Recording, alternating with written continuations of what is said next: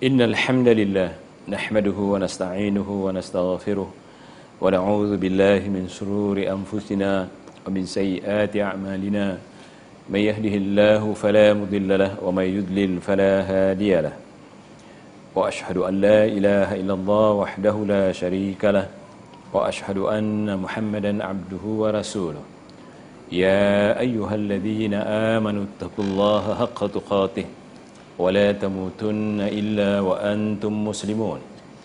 يا أيها الناس اتقوا ربكم الذي خلقكم من نفس واحدة وخلق منها زوجها وبث منهما رجالا كثيرا ونساء واتقوا الله الذي تساءلون به والأرحام إن الله كان عليكم ركيبا.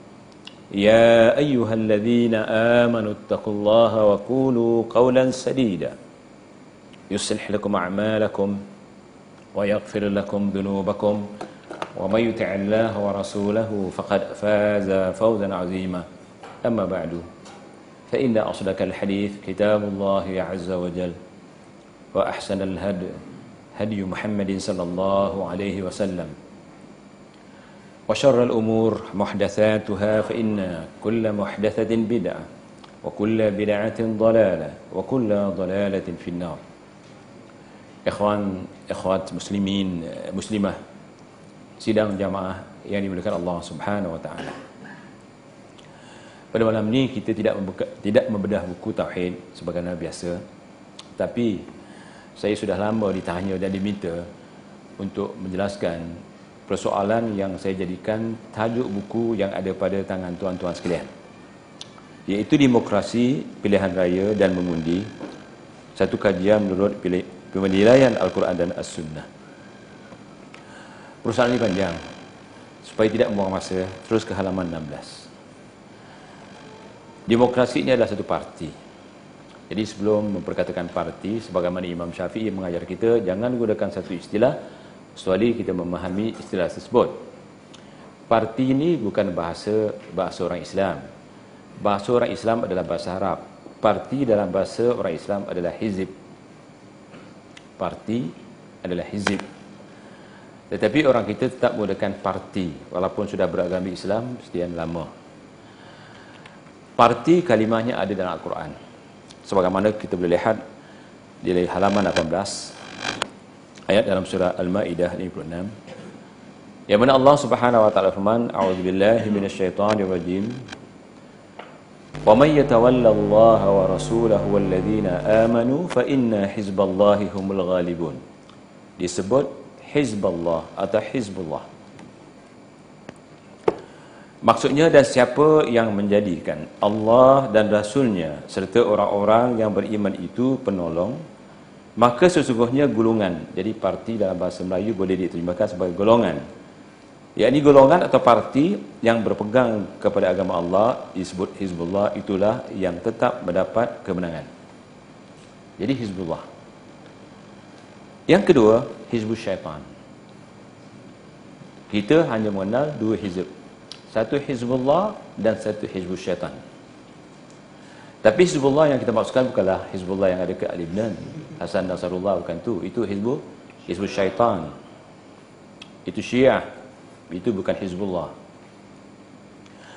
Di dalam ayat dalam surah Maidah ayat 19, istahwada alaihimus syaitanu fa ansahum zikrallah. Ulaika hizbus syaitan ala inna hizbas syaitani humul khasirun. Syaitan telah menguasai dan mempengaruhi mereka sehingga menyebabkan mereka lupa mengingati ajaran dan amaran Allah. Mereka itulah hizib atau parti puak syaitan.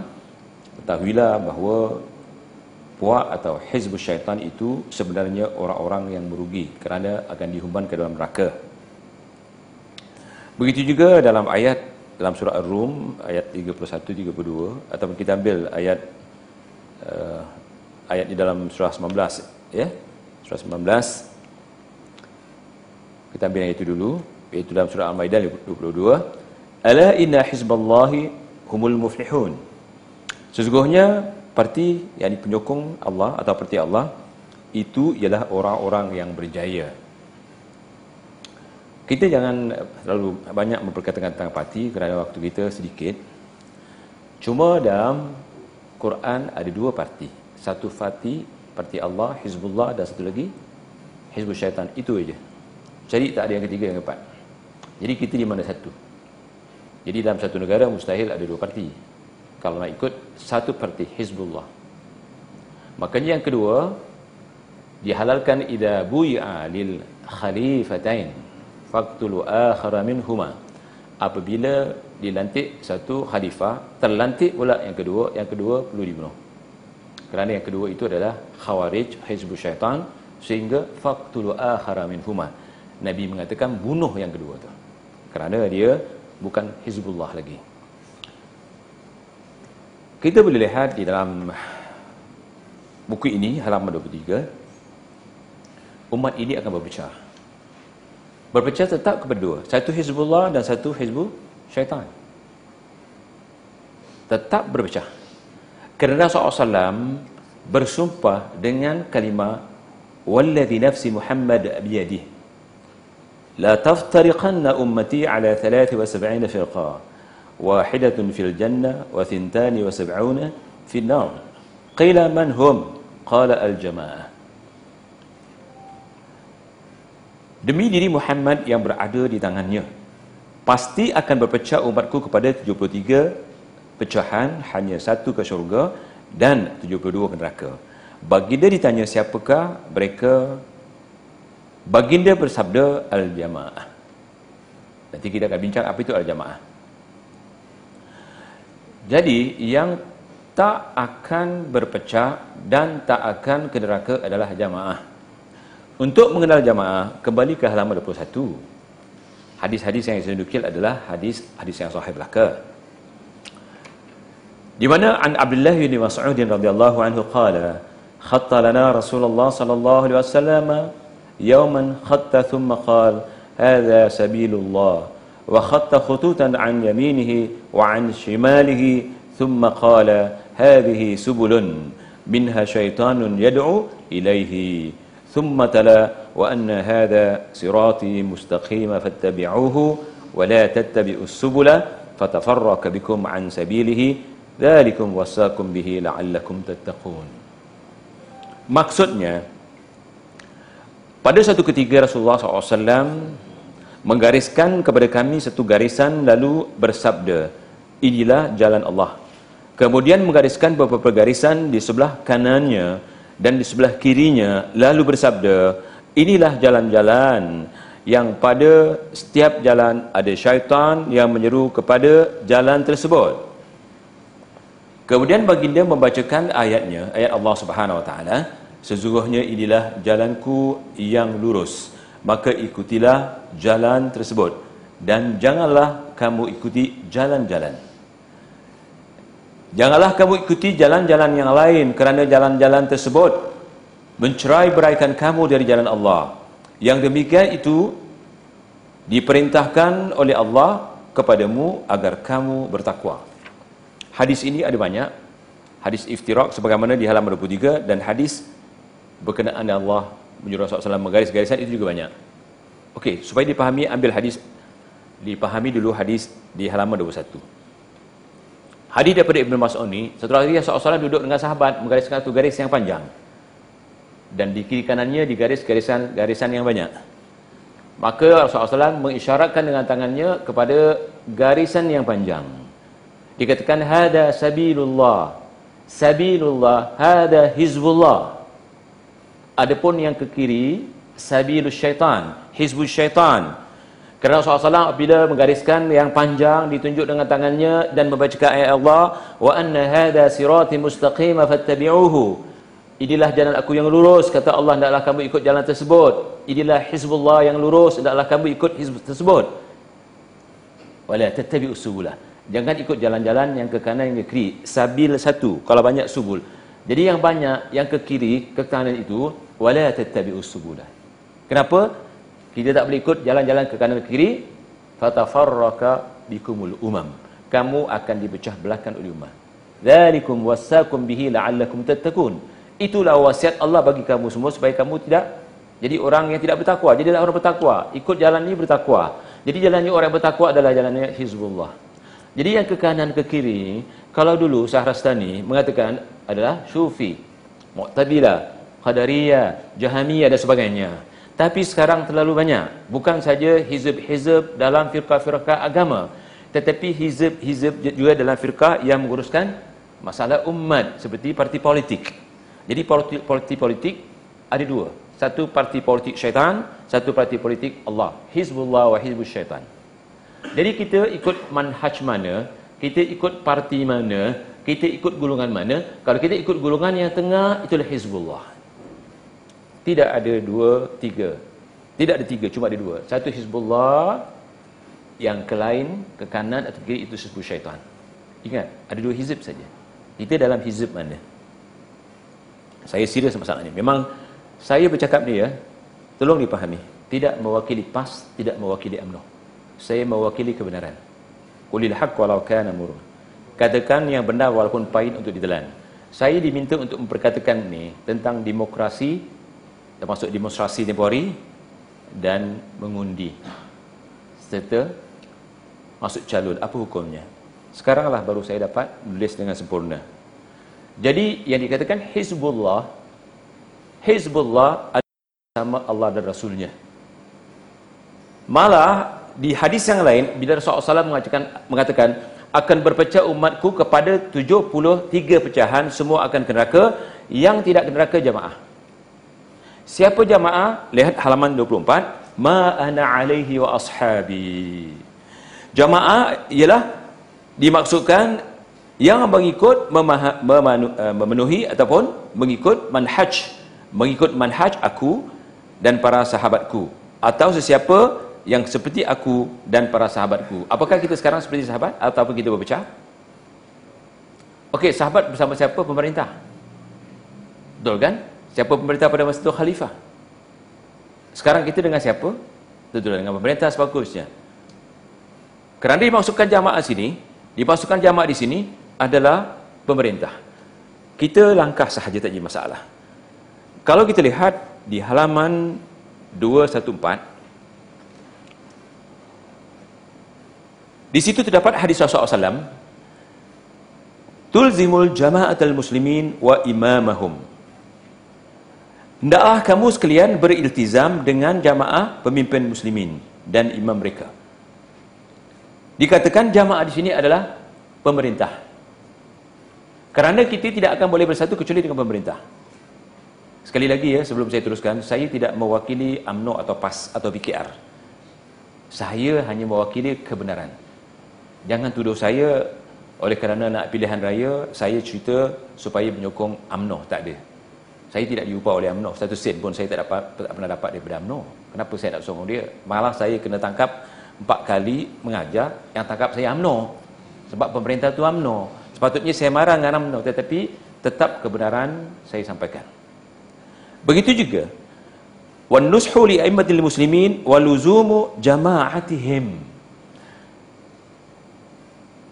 Dan sentiasa menasihati pemerintah muslimin dan sentiasa committed atau komitmen iltizam tidak berpecah dengan jamaah mereka yakni pemimpin mereka.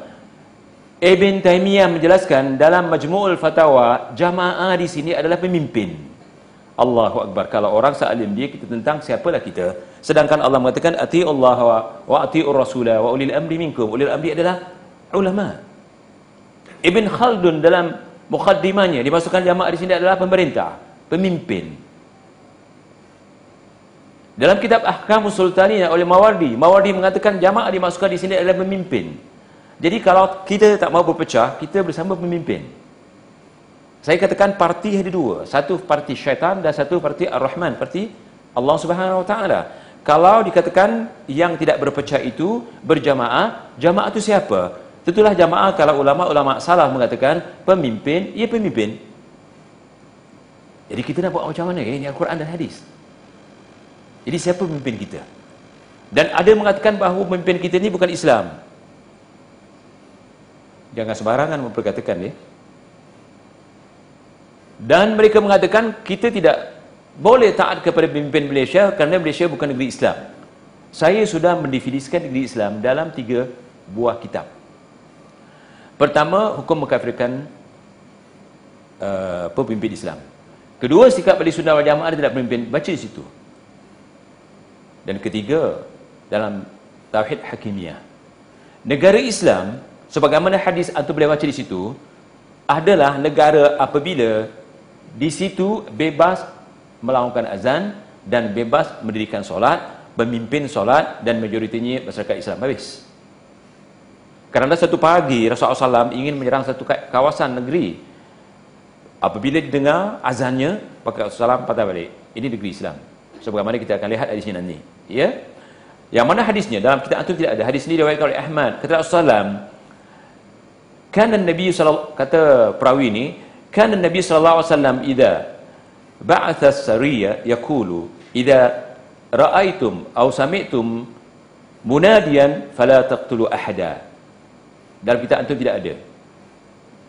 Dia Ahmad, Abu Daud dan Tirmizi. Nabi Muhammad SAW berpesan, apabila baginda mengantar katan perangnya, disuruh lihat dulu di negeri yang mau di, diserang. Kata Rasulullah, "Idza sami'tum munadiyan fala taqtulu ahada." Jika kamu mendengar suara azan, jangan bunuh siapa pun di dalamnya. Sedangkan Rasulullah SAW sendiri nak menyerang, didengar azan, tak jadi diserang, suruh patah balik kerana negeri Islam. Dan yang kedua pesanan ini. Siapa pun yang pergi perang kata Rasulullah SAW, kalau dengar negeri itu, dengar azan bermakna itu negeri Islam. Tak boleh diserang. Di negeri kita, macam-macam azan ada. Kalau azan itu tanda negeri Islam. Nak pergi haji azan, azan apa tu namanya? Ha, barakallahu fiqh. Nak masuk kubur, nak tanam azan-azan apa tu namanya? Macam-macam azan ada. Apa lagi nak dijadikan? Itu negeri Islam lah sebab ada banyak azannya. Tapi dimaksudkan mudah dia di solah, azan solah. Lihat dia. Kalau kita lihat di halaman 215. Man kharaja minal jama'ati qaidi shibr. Faqad khala'a ribqatal islami min unuqih ila an yarji'a qalu ya Rasulullah wa in salla wa sama qala wa in sama wa salla wa za'ama annahu muslim barang siapa keluar dari jamaah yakni keluar dari pemimpin sejengkal sahaja. Sebab jamaah sini adalah pemimpin. Maka ia telah melepaskan ikatan Islam dari lehernya. Sehinggalah ia kembali kepada pemimpin. Mereka para sahabat bertanya wahai Rasulullah sekalipun dia salat dan berpuasa Baginda menjawab, sekalipun dia berpuasa dan solat dan menyangka atau mengaku dirinya Islam, Muslim. Jadi kalau kita nak berjamaah, berjamaah adalah dengan pemerintah. Kalau kita tak mau berpecah, hadis ini mengatakan bersama pemerintah. Kalau kita ikut manhaj yang Rasulullah SAW garis, garisan yang lurus, jangan ke kanan ke kiri, itulah hizbullah selain hizbullah adalah, adalah hizbul syaitan itulah yang kiri kanan kata Sarastani sufi siapa lagi syi'i qadariyah jahamiyah kalau sekarang apa dia parti-parti yang ada lah yang ada di negara Islam menjadi parti pembangkang saya nak tanya dalam pemerintahan Islam yang betul-betul pemerintahan Islam Abu Bakar, Umar, Osman dan Ali dikatakan pemerintahan Khalifah Ar-Rashidin ada tak parti pembangkang tolong jawablah ada ke tak ada? Tak ada. Ada satu aja firqah. Firqah apa? Khawarij. Yang ada khawarij, kita kena akui yang ada khawarij. Pembangkang tidak ada. Jadi kalau membangkang pemerintah bermakna khawarij. Kalau membangkang pemerintah bermakna khawarij, maukah kita jadi khawarij? Allahu akbar. Khawarij itu dikatakan kilabun nar, kilabun nar, kilabun nar tiga kali. Nabi mengatakan khawarij itu anjing neraka, anjing neraka, anjing neraka. Sirarul khalqi fi adimis sama. Seburuk-buruk kejadian makhluk di bawah kolong kolong langit ni. Itu khawarij. Lihat hadisnya. Di antara hadis Bukhari. Dan nanti saya akan bincangkan sedikit masalah khawarij. InsyaAllah. Dan seterusnya. Lihat masih halaman 15. An Ibn Abbas qala qala Rasulullah sallallahu alaihi wasallam yadullah ma'al jamaah Dari Ibnu Abbas radhiyallahu anhu, beliau berkata Rasulullah SAW bersabda tangan Allah bersama al-jamaah, pemimpin. Kalau orang yang dapat pertolongan bersama pemimpin. Sehingga dalam hadis Bukhari, al-jama'atul rahmah wal firqa azab. Bersama jamaah ada pemimpin itu rahmah. Bersama jamaah ada pemimpin itu rahmah. Kalau tak ada pemimpin azab. Tengok di negeri yang tak ada pemimpin, apa jadi? Kita akan terazab kerana tidak ada peraturan bila tak ada pemimpin. Siapa yang mengatur mengatur uh, negeri kita adalah pemimpin.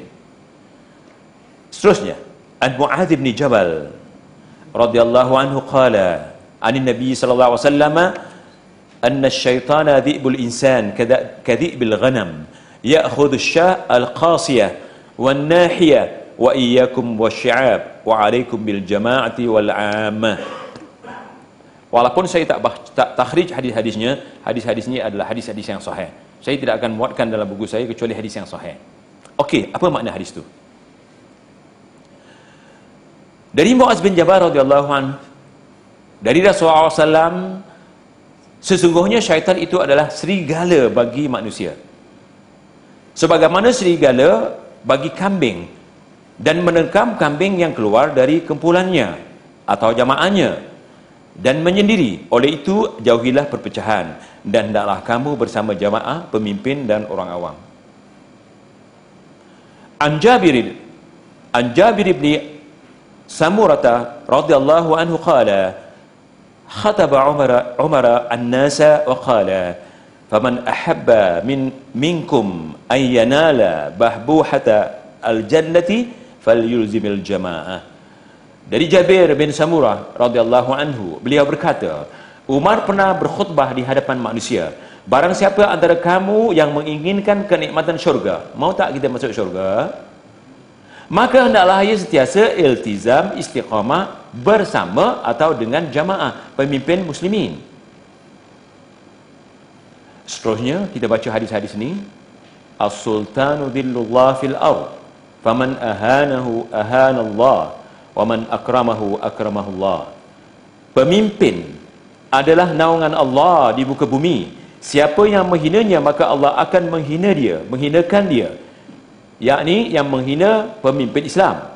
Dan siapa yang memuliakan memuliakannya nescaya akan Allah akan memuliakan dia.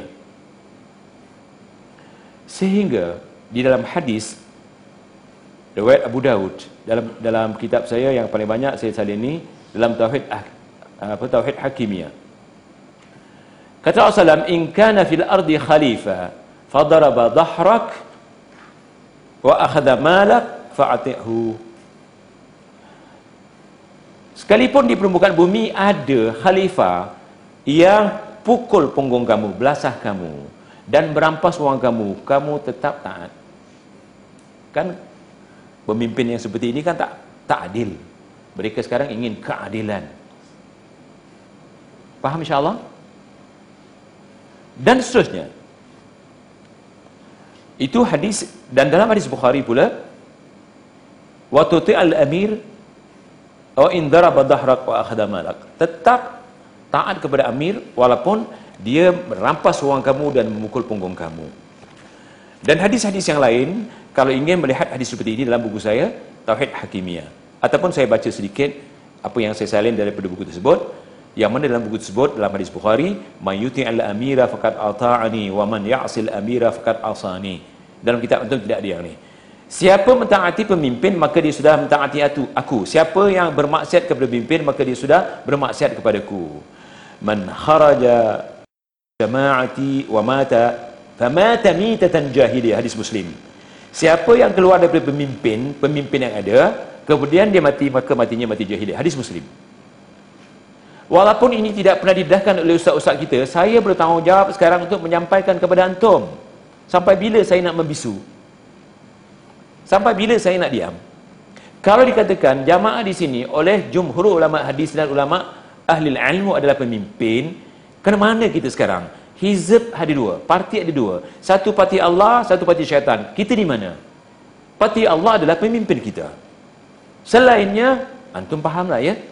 Okey, kita teruskan dulu. Supaya kita berjaga-jaga. Lihat halaman 218. Kita tidak boleh berpecah. Berpecah ini bukan berpecah kelompok. Tetapi berpecah jamaah yang besar, yakni jamaah negara. dalam Al-Quran, dalam surah Al-Imran 105, وَلَا تَكُونُوا كَالَّذِينَ تَفَرَّقُوا وَاخْتَلَفُوا مِنْ بَعْدِ مَا جَاءَهُمُ الْبَيِّنَاتِ wa ulaika lahum adzabun azim dan janganlah kamu menjadi seperti orang-orang Yahudi dan Nasrani yang telah bercerai-berai, berpecah belah dan berselisih dalam agama mereka. Sesudah datang kepada mereka keterangan. Okey, sudah datang tak keterangan kepada kita? Keterangan yang datang kepada kita adalah Quran dan hadis. Itu keterangan.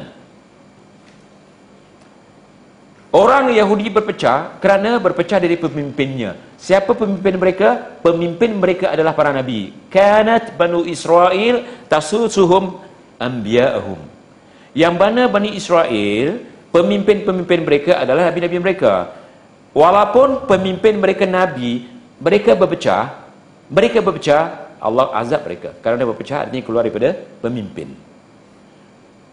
Ulama ulama adalah pewaris Nabi. Nabi tidak ada.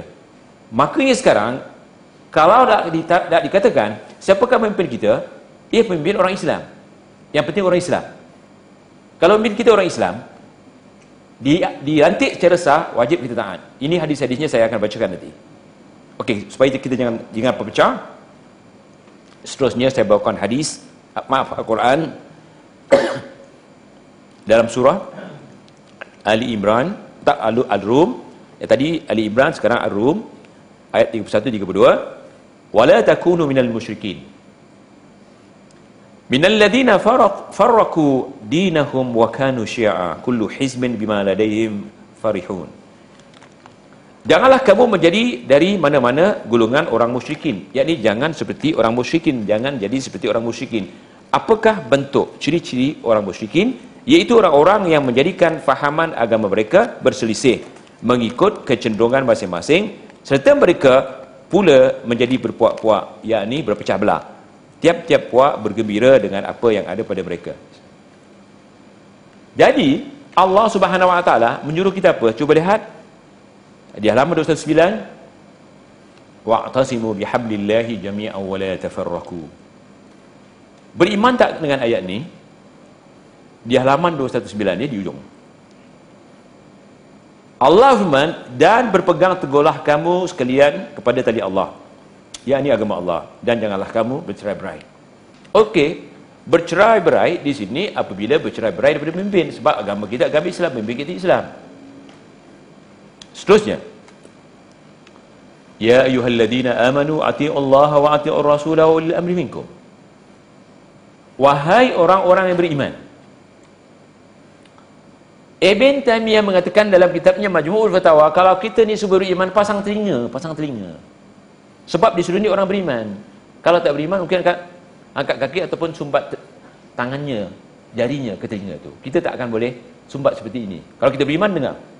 Dan buka hati. Kalau tidak, kita tak beriman. Okey, apakah yang diseru oleh Allah Subhanahu Wa Taala dalam ayat ini? Atiullah. Taat kepada Allah mutlak. Wa atiur rasulah. Taat kepada Rasul wa ulil amri minkum. Silakan lihat semua tafsir-tafsir siapa ulil amri pemimpin. Kalau keluar daripada pemimpin bermakna kita bukan taat kepada pemimpin, kita menentang dia. Dan menentang pemimpin amat bahaya. Terlalu banyak hadis-hadis yang melarang kita menentang pemimpin. Okey, itu kita memperkatakan tentang parti. Tahu sekarang ada berapa parti dalam Islam? Ada? Satu parti Allah, satu parti syaitan. Ada ketiga? Tolong beri hujah ada ketiga. Saya bukan cabar, nanti masuk paltok ni. Wahai penonton pal, apa, uh, apa YouTube. Beri kami satu hujah ada parti ketiga. Parti Islam, Hizbullah, tapi parti Islam jangan dimasukkan situ ya. Hizbullah dan satu parti lagi parti syaitan. Itu saja. Sekarang tahu parti? Definisi, definisi parti selalu bermacam-macam.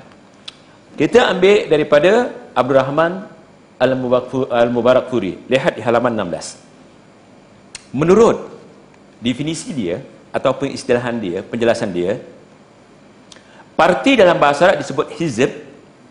Sekelompok manusia yang dihimpunkan oleh kepentingan bersama, bermatlamat dan kemaslahatan menyeluruh yang didasari oleh ikatan keyakinan atau keimanan atau atas dasar kekufuran, kefasikan atau dasar kemaksiatan atau atas dasar yang didasari ikatan tanah air ataupun disebut tanah kelahiran, bumi putra yang disebut juga anak watan atau kabilah, suku kaum, bangsa dan nasab keturunan tertentu atau kerana ikatan profesi dan bahasa atau apa sahaja bentuk yang Ah, dari berbagai-bagai ikatan maupun sifat kemaslahatan yang mengharuskan manusia berkumpul atasnya dan sama-sama mendukungnya.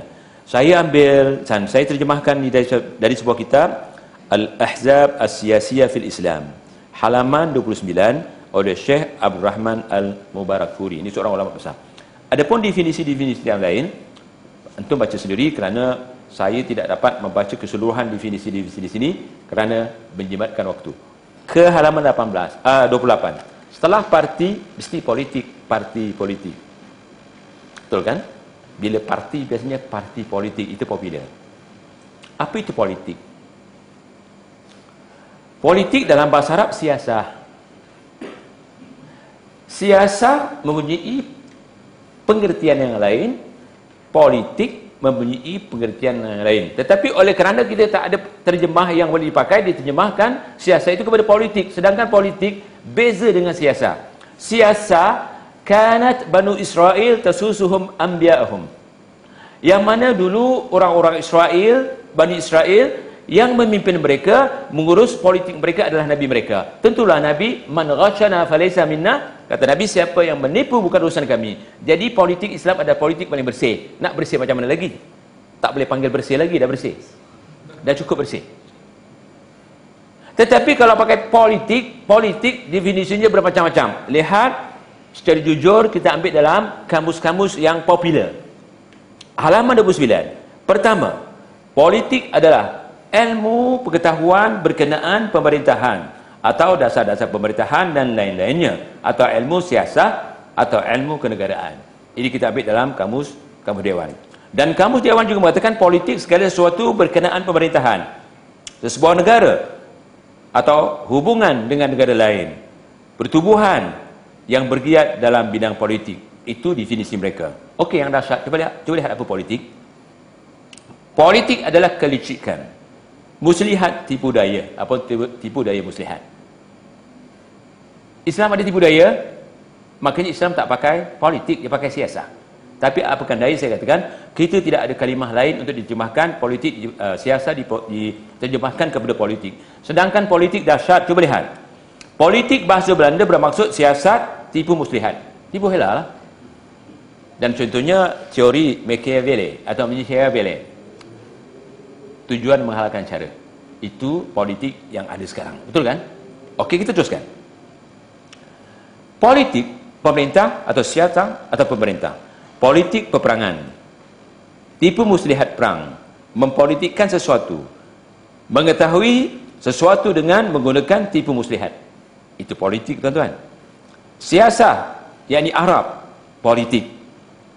Diplomasi, pemerintahan, pemeriksaan yang teliti dan lihat seterusnya. Yang keenam politik ilmu perkara ke keamanan negeri akal dan muslihat sesuatu pergerakan atau perhimpunan. Jadi tadi saya katakan bahawa politik dengan siasah berbeza. Sebab politik ada unsur-unsur tipu hela. Terutama sekarang politik demokrasi. Betul kan? Kemudian kita cerita pasal demokrasi. Satu-satu Banu Israel, Nabi-Nabi mereka jadi ketua politik mereka. Kalau Nabi-Nabi mereka, bukankah Nabi kita juga? La nufarriku baina ahadim min rusuli. Jadi kalau Nabi mereka, Nabi kita, cuma kita tak iktiraf Israel kerana mereka sudah membeza, uh, merosakkan kitab mereka. Tetapi Nabi mereka adalah Nabi kami.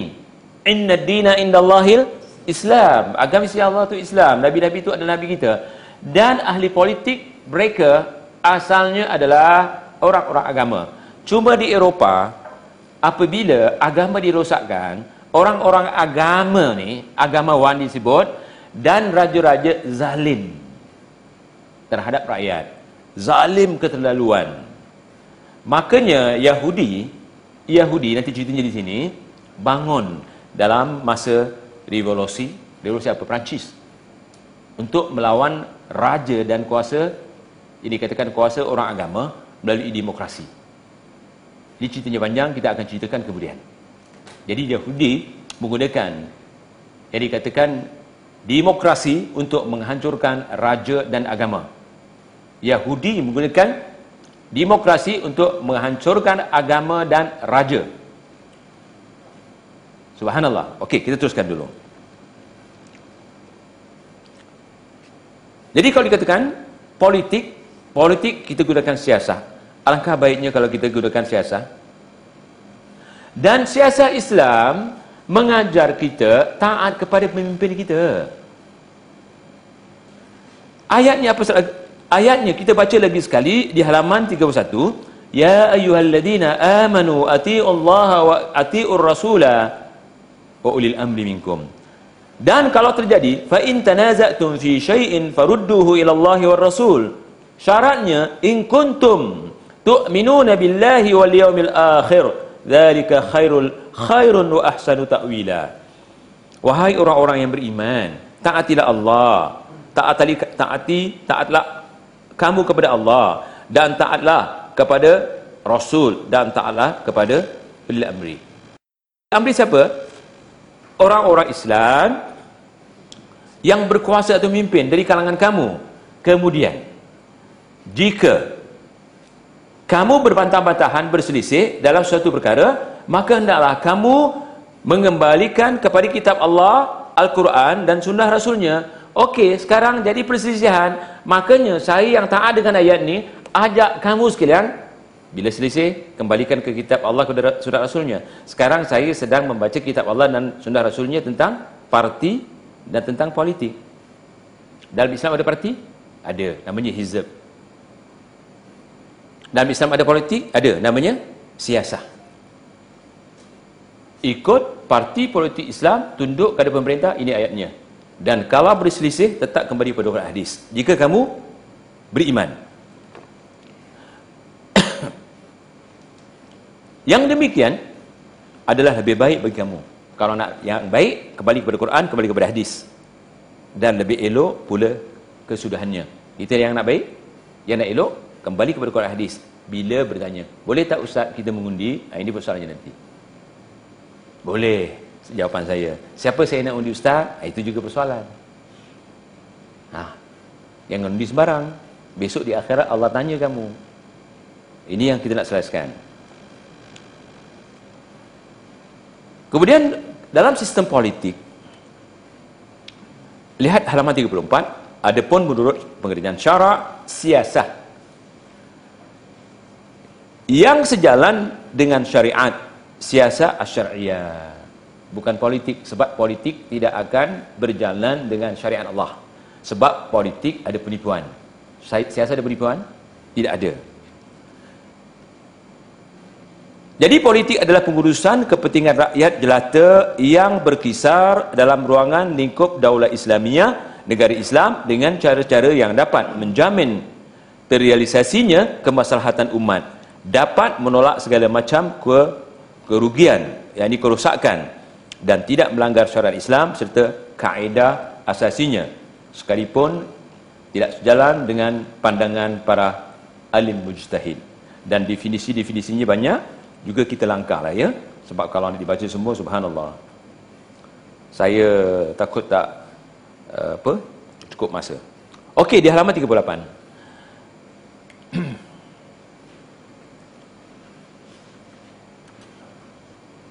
ataupun 37 dulu. Ya 37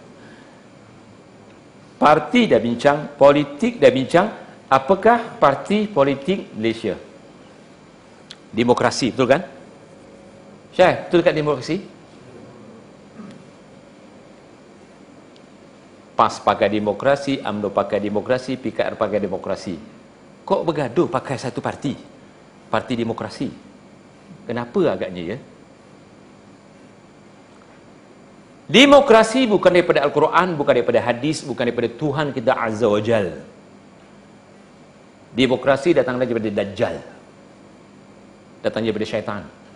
Siapa itu penyebab berhala? Sebab penyebab berhala itu adalah syaitan, adullah. Daripada siapa? Dari Plato. Seorang ahli filosof Greek Yunan. Lihat halaman 37.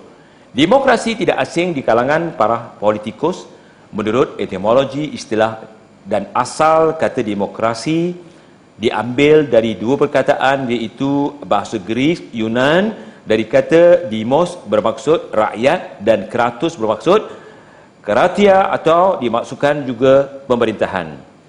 Jadi cara ringkas kita boleh lihat dalam kamus Encyclopedia Britannica dikatakan bahawa demokrasi dari rakyat untuk rakyat dan demi kerana rakyat. Demokrasi adalah sistem pemerintahan dari rakyat untuk rakyat dan demi kerana rakyat. 100% berbeza dengan Islam. Islam dari Allah untuk Allah dan demi kerana Allah. Di mana kita baca? Inna salati wa nusuki wa mahyaya wa mamati lillahi rabbil alamin. Bahawasanya sembahyangku, matiku, hidupku, segala-galanya untuk Allah demi kerana Allah. Jadi kita katakan kalau kita orang Islam tidak boleh pakai dasar demokrasi sebab kita dicipta bukan untuk manusia.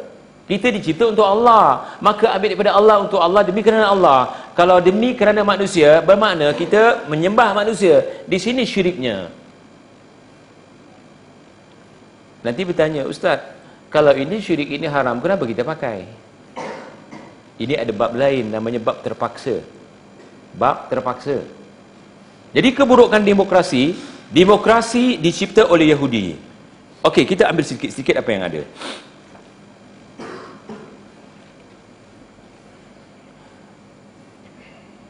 Jadi demokrasi berupa kekuasaan rakyat masih halaman 37 oleh rakyat berupa kekuasaan rakyat oleh rakyat rakyat adalah sumber yang ah, dan gudang kekuasaan kerana tahta kepimpinan adalah milik rakyat. Plato adalah seorang ahli filosof Greek yang pertama mengungkap teori demokrasi. Tuan-tuan, ini semua ada rujukannya, nanti baca, siapa ada rujukannya boleh dibaca. Di halaman 38, demokrasi dapat dirumuskan sebagai pemerintahan yang diurus oleh rakyat dalam satu masyarakat yang mengurus rakyat. Sedangkan kita patut yang mengurus Allah melalui Quran dan hadis yang sudah diturunkan kepada kita. Ini mengurus rakyat. Makanya untuk mencari pemimpin carilah pemimpin yang dipilih oleh rakyat. Melalui apa? Tunggu undi. Melalui apa? Mengundi. Dan dicalonkan. Nanti yang mengundi pelacur ada peminum arak ada pezina ada macam-macam ada. Semua ada. Sedangkan di dalam Islam, melantik pemimpin orang yang paling mulia di permukaan bumi. Namanya syura. Sebagaimana apabila Rasulullah SAW wafat, berapakah ahli syura yang melantik Abu Bakar? Yang dikatakan ahli syura, ahli hilli wal aqdi adalah ulama yang ter, teragung di antara ulama-ulama ni. Jangan kita katakan bahawa ulama-ulama dulu ahli agama tidak. Allah turunkan ke mukaan bumi ini dua besi dan nabi. Nabi untuk urusan agama dan juga nabi diberi besi untuk mengurus dunia. Besi ini kaitannya dalam mengurus dunia. Nabi kita diberi dua urusan dunia dan urusan agama. Jangan agama saja tidak boleh kerana disuruh a'mal li akhiratika ka'annaka tamutu gadan wa a'mal li, li dunya ka'annaka ta'ishu gadan subhanallah. Dan kita dijadikan oleh Allah Taala untuk mengurus dunia. Ini ja'idun fil ardi khalifah khalifah dunia ialah kita untuk mengurus dunia. Kalau dunia kita tinggal subhanallah kita menzalimi diri kita sendiri. Sebab dunia diamanahkan kepada kita. Kenapa kita tak mau urus? Jadi pengurusan dunia ini pertama hubungan dengan Allah Kedua hubungan dengan manusia. Ketiga hubungan manusia dengan satu negara dengan satu negara yang lain. Itu dikatakan politik, politik Islam, siasat Islamiah. Okey. Kita teruskan. Jadi dalam Islam, pelantikan pemimpin melalui syurah. Syurah adalah dianggotai oleh oleh alim ulama yang paling alim. Dan saya katakan alim ulama dikatakan sahabat ini ataupun alim ulama bukan bidang agama saja. Saya buat contoh satu. Dalam uh, Riyadhus Salihin ada cerita pasal Zubair. Zubair ni pemaju yang paling paling handal. Saya ambil pemaju lah sebab negeri kita nak bangun cerita pasal pemaju aja betul kan? Masa dia hidup satu orang titipkan duit dengan dia ratusan ribu. Maka dia takut simpan kat rumahnya. Dia buat apa? Dengan izin orang yang titipkan dia dibelikan rumah. Rumah pada masa itu semua hutang di Baghdad ada di Madinah ada dan beberapa negeri. Kemudian dibeli juga hutan. Dibeli juga hutan. Tetapi orang yang titipkan dia tidak minta duitnya maka bila dia mati tentulah orang yang mintipkan duit dia minta duitnya. Takut anaknya salah guna. Kata anaknya duitnya sudah dibelikan ni belikan ni belikan ni tanah dan dibelikan rumah. Okey, bila mati dia maka dijual. Berlipat ganda. Lihat dia sebagai pemaju yang handal. Sehingga bila dia mati dia ada empat bini. Satu bini dia tinggalkan 1.5 apa 5 juta untuk satu orang isterinya empat orang isteri. Itu baru isterinya anaknya. Zubair mati meninggalkan harta dan diwariskan. Setelah dibagi cara warisan satu bini dapat 1.5 juta dinar. Syekh dinar berapa harganya lihat bagaimana dia seorang pemaju pakar sebagai ah, pakar ekonomi cuba lihat Umar bin Abdul Aziz pakar ekonomi Eropah sendiri mengakui manusia tidak pernah mencapai kemakmuran ekonomi sebagaimana yang dicapai oleh Umar bin Abdul Aziz. Yang mana Umar Abdul Aziz bila setiap tahun dia hantar duit zakat ke Afrika. Berapa banyak duit yang dibawa ke Afrika? Ini satu negeri besar di Afrika. Sampai di Afrika, amilnya tidak dapat menemui fakir miskin. Semua dah tak mau duit. Kenapa? Sudah makmur. Akhirnya duit-duit yang dikatakan duit zakat ini ataupun duit daripada Baitul Mal digunakan untuk membebaskan hamba dan dia bawa pulang sejumlah duit. Kalau sekarang bawa duit juta-juta seperti itu cuma naik apa naik unta, apa jadi? Bukan duitnya saja hilang, orangnya pun hilang. Sama sama ada orang tu bawa lari ataupun orang tangkap dia bawa lari. Makmurnya. Ini cerita berlaku dalam negeri Islam. Itu Hebatnya siasat Islamia. Makanya Yahudi tidak mau siasat Islamia berlaku lagi, maka diberinya kita apa? Demokrasi. Kenal Churchill? Saya tulis dalam buku ni. Setelah Eropah tak tahan, orang Islam bangun untuk merdeka, tak diterus diberi kemerdekaan. Dilatih orang-orang bodoh untuk mencintai demokrasi. Bila orang dah percaya dengan demokrasi, Maka apa kata Churchill? Dipegangnya Quran tangan kiri. Kaki kanan pijak kuburnya Salahuddin Ayyubi. Ubi.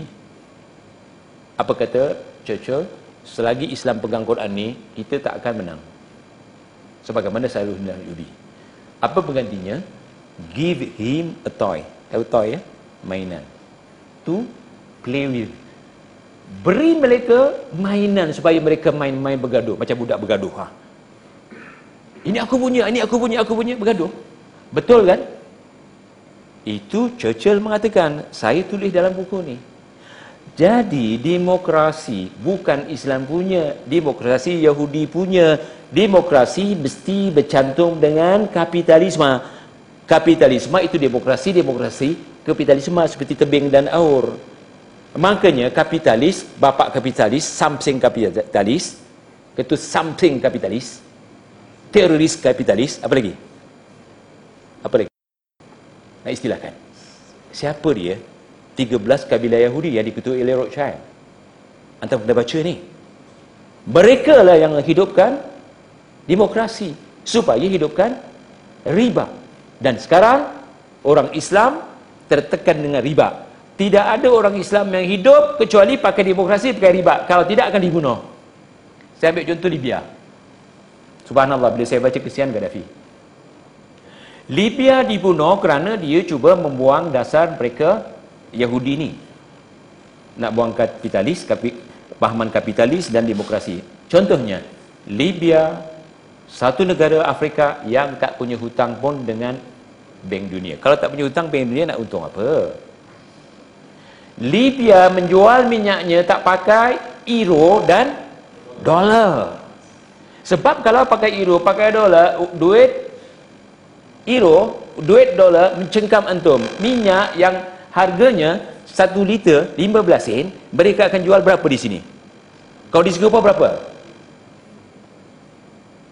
Black gold tu, crude oil tu yang belum diproses berapa setong? Itu harganya di Libya mungkin 2 ringgit, 3 ringgit saja.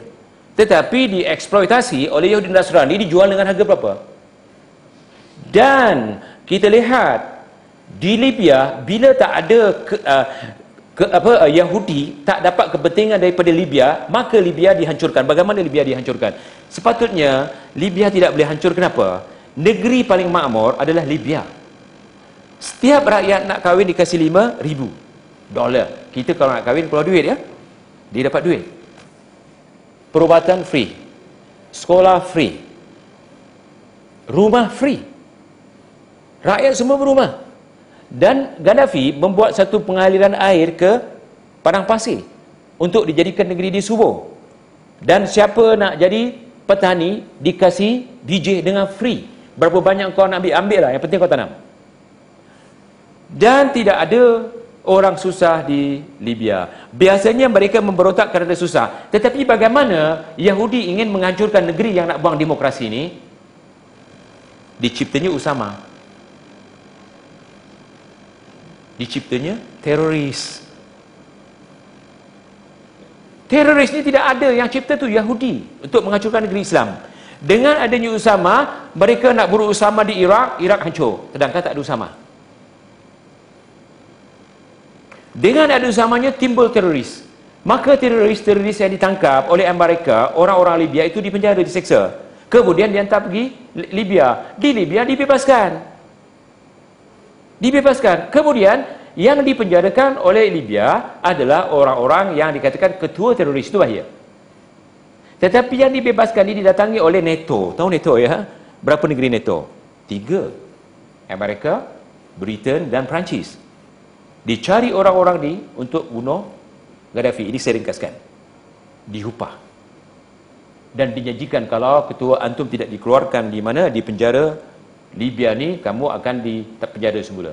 Maka dengan alasan untuk menyelamatkan orang-orang yang katakan teroris, maka diupah. Sehingga saya pelik ya, tiga bulan dibebaskan orang ni ada satu bank. Nak, tu, nak tubuhkan satu bank, jutawan. Seorang teroris boleh buka bank, macam mana daripada mana duit ni? Dan mereka juga membuat satu syarikat-syarikat minyak. Sedangkan minyak dikontrol oleh daripada mana ni? Dan bila mereka diberi senjata untuk berontak, senjata yang digunakan anda baca, senjata yang digunakan adalah senjata yang paling canggih yang tak pernah digunakan dalam perang. Diberikan kepada pemberontak yang kita katakan teroris. Maka orang ini yang menaikkan semangat rakyat, maka rakyat bangun untuk bunuh Gaddafi. Dan kalau tengok Gaddafi dibunuh secara keji, sedangkan dia memimpin ikut undang-undang dunia, tidak ada pemimpin yang boleh dihina dan dibunuh seperti itu. Itu ada undang-undang. Tetapi Yahudi tak tak akan gunakan undang-undang kerana orang Islam. Okey, siapa yang bunuh Gaddafi? Orang Iraq. Eh, orang orang orang Qatar. Yang muftinya Gaddafi. Ah, yang uh, apa Kardawi. Kalau dawa beri semangat jihad, dia pergi ditembaknya Libya. Sedangkan Libya satu negara yang paling makmur. Apalagi negeri kita ni. Yang banyak pengacau-pengacau sudah mula mengacau di sini. Amiga, Amiga, Amiga ke Amiga? Amiga. Itu kacaunya Yahudi. Dia buat demonstrasi di mana-mana dapat duit. Berapa banyak Yahudi kasih dia duit. Dan NGO-NGO yang sama mereka adalah NGO-NGO yang berjaya menjatuhkan beberapa negara dan buat demonstrasi di negara-negara yang lain. Itu NGO-nya. Mereka buat satu demonstrasi. Dengan demonstrasi berapa negara boleh jatuh. Iraq dengan demonstrasi jatuh. Mesir dengan demonstrasi. Mereka nak buat di sini untuk jatuhkan dan dengan alasannya bahawa pemerintah tidak bersih. Kalau pemerintah tidak bersih, bersihkanlah bukan dengan jatuh, dijatuhkan, tapi dengan cara yang terhormat. Islam mengajar kita berakhlak.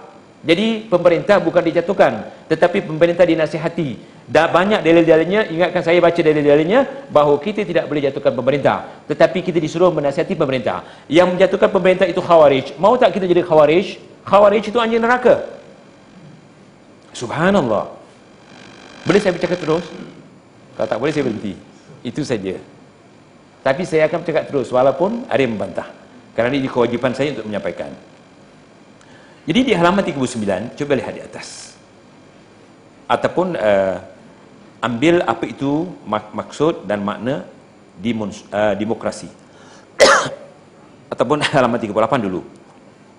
Menurut Kamus Dewan, demokrasi ialah sistem pemerintahan negara oleh rakyat. Ia ini menerusi wakil rakyat ataupun wakil mereka yang dipilih melalui pilihan raya. Tapi syura bukan melalui ikut wakil rakyat tapi melalui ulama. Begitu juga dikatakan demokrasi, kita ambil di bawah sekali. Demokrasi adalah ideologi yang digerakkan oleh Zionis Yahudi antara bangsa semasa revolusi Perancis. Ini ceritanya panjang. di halaman 39 bersemboyankan slogan atau propaganda kebebasan, persaudaraan dan persamaan brotherhood dipanggil macam di Mesir tu lebih kurang sama. Ya? Ideologi perjuangan demokrasi ini dihidupkan dan diperjuangkan semula di barat oleh golongan Yahudi kerana ingin bertujuan kerana ia bertujuan untuk menentang sistem pemerintahan feudal dan sistem monarki konservatif yang dianggap terlalu menindas rakyat menjalankan undang-undang sesuka hati, melakukan kezaliman, kediktatoran dan yang kejam serta menyalahgunakan kuasa oleh pemerintahan tradisional yang telah berabad-abad lamanya. Jadi Yahudi mengatakan kepada rakyat Eropah, jom bangun, jatuhkan pemerintah ini. Kenapa? Mereka ini zalim. Memang pada masa itu zalim. Siapa dia? Gereja dan raja. Jadi mereka sudah dizalimi maka mereka bangun. Okey kita dizalimi ke? Hingga kita nak bangun nak jatuhkan pemerintah. Jadi revolusi Perancis adalah untuk menjatuhkan pemerintah menukar daripada pemerintahan monarki beraja dan sebagainya kepada pemerintahan demokrasi. Dan bila demokrasi, demokrasi akan dikuasai seluruhnya oleh Yahudi. Kerana dia demokrasi bergantung kepada kapitalis. Kapitalis dunia adalah something dunia, gangster dunia siapa?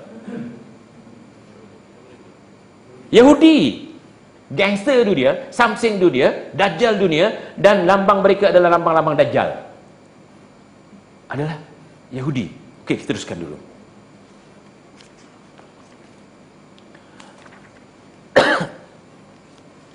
Halaman 46 kita dah, dah cerita pasal parti. Apa dalam bahasa parti? Siasah. Ah hizab maaf hizab kita dah cerita pasal parti. Parti dalam bahasa Arab, siasah. Kita dah cerita pasal demokrasi. Demokrasi bukan daripada Islam, tapi demokrasi daripada Greek. Dihidupkan oleh Yahudi untuk membunuh orang Islam atau membunuh agama. Parti demokrasi itu parti apa? Parti sekular. Tanyalah kepada siapa pun, parti demokrasi adalah parti sekular. Kerana parti demokrasi untuk menjatuhkan raja dan menjatuhkan gereja. Makanya mereka punya istilah politik di parlimen, agama di gereja atau di masjid. Dulu. Jadi parti politik adalah parti sekular. Apa itu sekular? Kena faham. Saya katakan Imam Syafi'i tidak akan menggunakan satu istilah kecuali dipahami terlebih dahulu. Kita banyak menggunakan istilah. Okey, apa itu parti sekular? Parti demokrasi, parti sekular. Siapa menafikan dia bodoh. Itu saja. Sekular telah dikaitkan dengan parti politik sejak kemunculan penggunaannya. Parti politik demokrasi atau pro-demokrasi adalah merupakan sebuah parti sekular dan banyak dalil-dalilnya. Baca pelan-pelan buku ni, nanti akan kita lihat. Apa itu sekular? Lihat di halaman 47. Apa itu sekular? Sekular, menurut Kamus Dewan, yang berkaitan dengan keduniaan atau tidak berkaitan dengan keagamaan. Subhanallah kalau dunia saja kita jadi syirik lah. Sebab kita dijadikan untuk agama dulu, kemudian baru dunia. Dan kedua-duanya mesti seiring, jangan lebih sana dan lebih sini. Kan? Dan dalil-dalilnya banyak yang mengatakan kita mesti ambil kedua-duanya. Dunia dijadikan untuk kita, kenapa kita tak mau ambil? Skolarisasi artinya peralihan fungsi-fungsi non-agama yang dipegang oleh organisasi organisasi agama ke organisasi organisasi sekular yakni dan agama. Bermakna apa saja organisasi agama ditukar kepada yang bukan agama. Itu dikatakan sekular. Ataupun diartikan sebagai ad-dunyawiyah, ad-dunya ad-dunyawiyah yang bermaksud keduniaan semata, tidak melibatkan agama atau ibadah. Ya tidak kaitan sama sekali dengan persoalan akhirat atau agama. Dan Ahmad Kutub mengatakan ilghaul haq al-ilahil muqaddas yang dikatakan demokrasi apa sekular menolak atau membuang hak ilahi yang suci. Buang semua. Bermakna kalau parti demokrasi parti sekular bermakna nak buang agama? Makanya pemerintah asalnya banyak ya dia nak buang agama sampai hukum hukum hudud semua tak mau. Betul kan? Tapi nak menggantikannya nak jalankan hudud tapi tetap pakai parti yang sama, parti demokrasi. Besok balik asal. Jangan tunggu besok, sekarang dah balik asal. Dulu ada satu amanat. Tak berhukum hukum Allah tu kafir, kafir mutlak. Sebelahannya tak boleh dimakan. Jangan ikut siapa-siapa. Tak boleh kahwin dengan anaknya, tak boleh sembahyang di belakangnya. Betul kan? Apa lagi? Ha kenapa? Kafir tapi sekarang dia mengatakan tidak boleh dengan parti pemerintah ni kerana parti pemerintah ni kafir betul kan? Tapi sekarang dia dengan parti siapa katnya ha. DAP tak kafir apa lagi jadi mereka balik asal dah kepada sekular kerana demokrasi adalah sekular akhirnya yang dulu kafirkan UMNO tak maaf kerana siapa masuk UMNO tu kafir tapi mereka sekarang tak mau dengan UMNO tapi mau dengan kafir asli betul-betul kafir DAP kafir ke Islam kafir ke Islam je Dulu siapa kahwin dengan anak UMNO tak boleh, makan makanan UMNO tak boleh, sembahyang belakang UMNO tak boleh, bersama UMNO kafir. Sama UMNO dia kafir. Sekarang mereka nah bersatu terus. Mereka balik kepada asal apa dia? Parti sekular. Kerana parti sekular tak pentingkan Islam. Cuba mereka, majoriti masyarakat Malaysia Islam, gunakan Islam lah nak pancing undi. Kalau nak katakan Islam, mana Islamnya mereka? Demokrasi bukan Islam. Mereka pakai parti demokrasi. UMNO pakai parti demokrasi. Dua-dua bukan demokrasi, bukan Islam. Macam mana kita nak sokong? Jadi yang kita sokong, kembali pada asal, pemerintah yang sah. Pemerintah yang sah, sudah dilihat jadi sah, kita sokong dia. Kerana itu perintah Quran dan perintah hadis dan perintah ulama-ulama salaf, para sahabat merintah seperti itu. Dalilnya banyak. Apakah parti yang akan datang kalau pemerintah yang ada yang sah dijatuhkan, digolengkan, parti akan datang lebih baik? Kalau antam mengatakan seperti itu, antam tukang ramal. Kita tidak boleh mengambil sikap tukang ramal. Sebab siapa pergi tukang ramal, pergi sekali kafir dia. Contohnya apa? Man ata arrafan fasa'ala anhu an syahid fasadaq faqad kafara bima unzila ala Muhammadin sallallahu alaihi wasallam. Siapa pergi Araf, tukang ramal, dia percaya dengan apa dikatakan. Dia sudah kafir terhadap apa yang diturunkan kepada Nabi Muhammad SAW. Jadi dengan percaya dengan tukang ramal, oh kalau dijatuhkan dia lebih baik daripada Hah. Kalau dijatuhkan katanya dia lebih baik. Yang dia akan menjatuhkan lebih baik daripada yang ada. Ini satu ramalan yang tidak boleh dalam Islam. Okey, kita teruskan dulu ya. Jadi skolarisme itu bukan Islam. Nak dibincang lagi? Tak payah supaya kita dapat menjematkan masa. Saya katakan tadi Islam bertentangan dengan demokrasi. Demokrasi pelantikannya pakai suara ramai. Pakai peti undi pilihan raya. Islam, cuba lihat halaman 53. Islam wasyawirhum fil amri dan juga bermasyarakat dengan mereka dalam urusan-urusan apa? Urusan politik atau negara.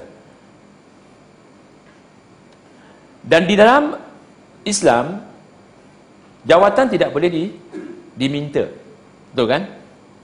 Siapa yang minta Rasulullah SAW tak bagi. Contohnya, kita ambil dalil-dalilnya. Di halaman 58. Sesungguhnya kami tidak memberi urusan kepada uh, kami ini kepada orang yang memintanya. Demokrasi meminta, undilah aku, undilah aku, undilah aku. Ya kan? Hadis seterusnya, wahai Abdurrahman bin Samurah, janganlah engkau meminta-minta jawatan ya menjadi pembesar negara, pemerintah sebab jika kekuasaan diberikan kepadamu tanpa engkau meminta, nascaya engkau diberi pertolongan dalam menjalankannya. Dan jika kekuasaan diberikan kepadamu atas dasar permintaan, maka Allah akan Allah akan uh, tidak akan tidak akan menolongmu. yakni meninggalkanmu sendirian di dalam mengurusnya. Begitu juga hadis di halaman 59 barang siapa yang meminta jawatan dan memohon bantuan untuk mendapatkannya nascaya Allah tidak akan menolongnya dan barang siapa yang tidak meminta jawatan dan tidak meminta bantuan untuk mendapatkan nascaya Allah akan menurunkan malaikat yang akan membantunya dan banyak lagi hadis-hadis seperti ini okey saya katakan kita mesti ada politik mesti ada siasah setelah ada siasah, kita perlu ada apa dia? Kepimpinan. Maka kita kena lantik pemimpin. Di Malaysia tidak boleh melantik pemimpin kecuali melalui sistem demokrasi. Bagaimana sekarang? Okey. Apakah kita terpaksa? Apakah kita terpaksa? Terpaksa. Okey, jawapannya senang. Kalau terpaksa cuba lihat. Lihat halaman 77.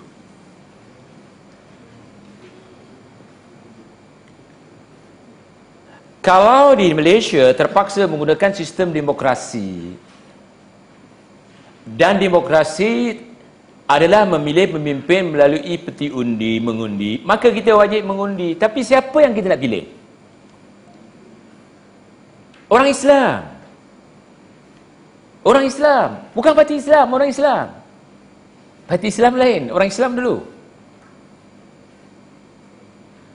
Dan kalau kita mengundi bukan Islam, kalau jatuh negeri ini kedatangan orang kafir, kita besok di akhirat akan dipertanggungjawabkan oleh Allah. Negeri ini wajib dipelihara oleh antum orang Islam, wahai orang Islam. Tidak boleh diberikan kepada orang kafir. Kalau diberikan kepada orang kafir, besok antum akan diazab. Sebagaimana hadis-hadis. Jadi bagaimana kita nak melihara, nak melihara negeri kita? Terpaksa melalui peti undi. Boleh tak mengundi? Boleh mengundi. Kenapa terpaksa? Keterpaksaan menjadikan kita wajib mengundi. Kalau kita tidak mengundi, kita bahaya. Semua duduk kat rumah tak payah undi lah. Duduk kat rumah. Mengundi itu parti. Oh, parti ini tipu helah. Oh, parti pula politik. Politik pula ni Yahudi punya. Kan? Oh, caranya mengundi. Mengundi lagi bukan Islam. Islam syurah. Nak tunggu syurah, bila nak tunggu syurah? Antum tak undi, semua duduk di rumah, akhirnya si kafir ambil bila si kafir ambil cuba lihat negeri-negeri seperti Palestin kafir ambil? Apa jadi? Dan negeri kita ni sedang dilihat oleh Pentagon, CIA, Amerika ataupun Yahudi. Negeri kita adalah negeri yang makmur saya berapa juta orang luar cari duit di sini. Untuk jadi apa? untuk cari keuntungan, kekayaan. Bermakna negeri kita kaya. Kalau tidak kenapa dia datang sini negeri sekaya inilah seperti Libya yang mau dijatuhkan oleh Yahudi. Walan tarda ankal yahud walan nasara hatta tattabi'a millatahum. Yahudi tidak tidak akan reda kepada kamu kecuali kamu ikut mereka. Ikut mereka apa dia? Hancurkan Islam. Sebagaimana Yahudi menghancurkan Islam. Islam agama mereka dulu. Tetapi agama diturunkan kepada mereka mereka hancurkan. Dalam surah Al-Baqarah contohnya musuh ketat orang Yahudi adalah Jibril. Kalau Jibril, Quran mengatakan jadi musuh ketat orang-orang Yahudi, bagaimana kita yang datangkan wahyu adalah Jibril? Kalau Jibril dimusuhi, apalagi antum? Jadi Yahudi paling marah kepada Malaysia di antara kerana Malaysia sudah makmur. Mereka akan rosakkan. Makanya seperti Omega, orang-orang yang demo dengan Omega, adalah orang-orang yang tak secara langsung digunakan oleh Yahudi kami idamkan untuk menjatuhkan negeri kita. Sayangnya negeri kita. Kalau negeri kita jatuh kepada orang kafir habis. Jadi kalau ada terpaksa cuba lihat halaman 77 kita kena ambil yang lebih ringan. Yang lebih ringan apa? Kita kena mengundi lah. Kalau tidak bahaya lebih besar. Istilahnya akhafu min dararain. Kita kena ambil yang lebih ringan daripada bahaya yang lebih besar. Dan Allah mahu kita senang. Memilih yang senang. Bila keadaan akhir zaman ini tak ada cara untuk menyelamatkan agama kecuali ini, maka kita katakan terpaksa. Rohsah. Dan Allah mengatakan, Yuridullahu an yukhaffifa ankum wa khuliqal insanu da'ifa. Allah sentiasa hendak menginginkan ya meringankan Allah sentiasa hendak meringankan beban hukumannya daripada kamu kerana manusia itu dijadikan berkeadaan lemah. Begitu juga dalam kaedah usul ad-daruratu tubihul mahdurat. Segala kedaruratan itu atau keterpaksaan itu telah membolehkan apa yang dilarang. Dilarang demokrasi kerana itu Yahudi. Dilarang berparti. Disuruh bersiasat. Tetapi oleh kerana tak ada jalan lain kita kena ambil juga sebagai darurat. Terpaksa kerana darurat. Dan dalam Islam la darara wa dirar. Tidak boleh yakni membiarkan yang bahaya dan yang mendatangkan bahaya. Jadi kalau kita tidak mengundi ditakuti negeri kita dan keadaan lebih bahaya. Al-hajatu tanzilu manzilatad darurat fi ibahatil mahdurat. Sesuatu yang sangat diperlukan ditempatkan pada posisi darurat dalam memperbolehkan hal-hal yang dilarang. Sekarang kita darurat mempertahankan negeri kita, maka daruratnya perlu kita langgar yakni kita perlu langgar tadi yang diharamkan. Apa yang diharamkan? Demokrasi diharamkan. Tetapi oleh kerana kita terpaksa menjaga negeri kita jangan diambil oleh orang kafir maka kita keluar mengundi. Yang kita undi siapa dia? Ah ini dikatakan nak undi PAS kan undi UMNO. Macam mana nak jawab ya? ha. Lihat. Kalau sekarang ni ikut hadis Bukhari, idza bui'a lil khalifataini faqtulu akhara minhuma. Apabila terlantik dua pemimpin bunuh lagi satu. Yang ini yang pertama dibiarkan, yang kedua dibunuh. Yang kedua siapa sekarang? PAS lah yang kedua. Yang pertama siapa dia? AMNO. Tapi PAS tak bunuh dia. Kita pun tak disuruh bunuh. Ini dahsyatnya. Bermakna tidak ada dua hizib. Yang ada dalam negeri Islam ni patutnya satu hizib. Siapa dia? Pemerintah yang sah. Yang dikuasai oleh orang Islam maka kita disuruh bersatu dengan pemerintah yang ada. Pemerintah yang ada adalah UMNO, maka kita kena bersatu dengannya supaya jangan berpecah. Kalau ikut apa dalam Quran hadis, kalau ada pemerintah, kita ujukan lagi satu pemerintah yang kedua, itu namanya khawarij. Itu namanya khawarij. Ada tak pemerintah dalam pemerintahan Islam seperti Abu Bakar, Umar, Osman dan Ali tidak ada. Bila ada pemerintahan yang kedua, itu dibunuh sehingga Ali khawarij dibakar hidup-hidup. Tidak bolehnya. Jadi tuan-tuan, puan-puan di belakang, kalau saya tak sayangkan puan-puan, saya tak cerita ini masalah akidah, masalah besok di depan Allah. Apakah kita boleh berpecah? Ayat-ayat yang melarang kita berpecah, subhanallah terlalu banyak melarang kita berpecah.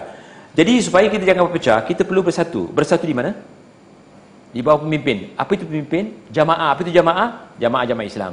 Jadi pemimpin Islam itu jamaah lah. Sebab yang banyak berjamaah adalah di bawah pemimpin. Yang banyak berjamaah adalah di bawah pemimpin. Yang jadi pemimpin adalah majoriti. Majoriti sekarang adalah pemimpin. Dan pemimpin paling majoriti adalah UMNO Melayu, Melayu Islam. Kita jangan pecah dengan mereka. Saya bukan berkempen untuk UMNO untuk pilihan raya. Tak ada. Kebetulan bila nak pilihan raya, saya minta paksa. Percayalah, saya tunggu ni. Saya nak pergi Singapura. Patut ada kat Singapura pukul 5. Saya paksa siapkan ni untuk dapat untuk dibawa ke sini. Sebab cuti kan.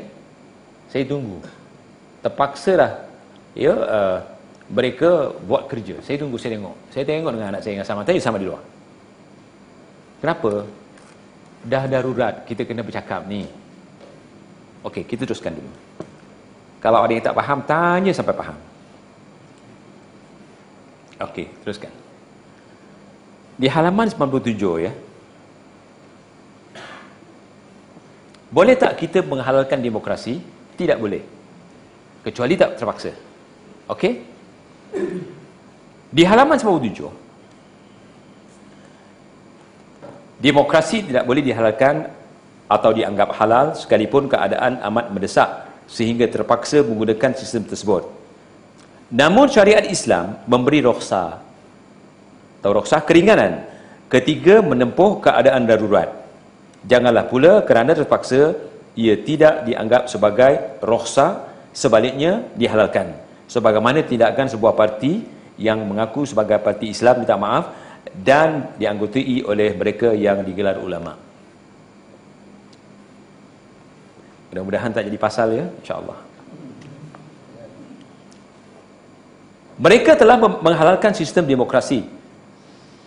Saya katakan kepada antum, demokrasi tidak boleh dihalalkan. Tapi saya dari dulu tahun 80 80-an saya banyak semasa di Saudi tu utamanya banyak orang-orang yang jadi orang-orang pas, orang-orang atasan ni kami selalu jumpa dia mengatakan ada demokrasi-demokrasi Islam. Allahu Akbar. Bila demokrasi muncul? Tidak ada demokrasi Islam. Kalau ada demokrasi Islam demokrasi itu dah haram tetap haram. Kok nak diislamkan? Okey, kalau anda katakan ada demokrasi Islam, anda sudah menyamakan Islam dengan demokrasi. Islam, Quran. Quran kalamullah. Tidak boleh disamakan dengan demokrasi yang kalam makhluk. Kalau menyamakan, itu namanya syirik. Syirik apa? Syirik tashbih. Subhanallah. Maka kita terpaksa saja berdemokrasi. Terpaksa saja mengambil sistem ni. Tetapi kita tak akan halalkan. Tetapi mereka menghalalkan. Mereka mengatakan kita demokrasi apa terpimpin? Subhanallah. Pemain judi pun ada pemimpin tu. Tak tidak, tak ada tukang kocok pemimpin tak jadi. Begitu juga demokrasi. Demokrasi haram. Saya katakan terpaksa seperti kita katakan sesat dalam hutan. Macam mana Faizal? Tak nampak makanan tiba-tiba nampak anak babi. Apa nak buat sahabat? Kena apa dia? Kena goreng ke kena bakar? Kena bakar. Manggang. Kita makan kerana darurat. Dan ulama-ulama salah mengatakan kalau darurat seperti ini kita tidak amalkan, kita tak makan bagian babi tadi, kalau kita mati bunuh diri masuk neraka. Baca dalam buku ini saya bawa kata-kata ulama. Begitu juga kalau negara ini kita tak mau mengundi, kita tak mau guna juga sistem demokrasi, kita tak mau menjadikan pemimpin kita adalah pemimpin Islam, yang majoritinya adalah orang Islam, kalau diambil oleh orang kafir, kita semua berdosa. Kita semua berdosa. Kita ambil sedikit dari paragraf yang uh, di bawah ni. Mereka tadi yang mengaku sebagai parti Islam telah menghalalkan sistem demokrasi. Malah mensetarakan demokrasi dengan sistem, sistem Islam. Atau parti Islam dikatakan Hizbul Islami atau Hizbullah atau siasat Islamiyah.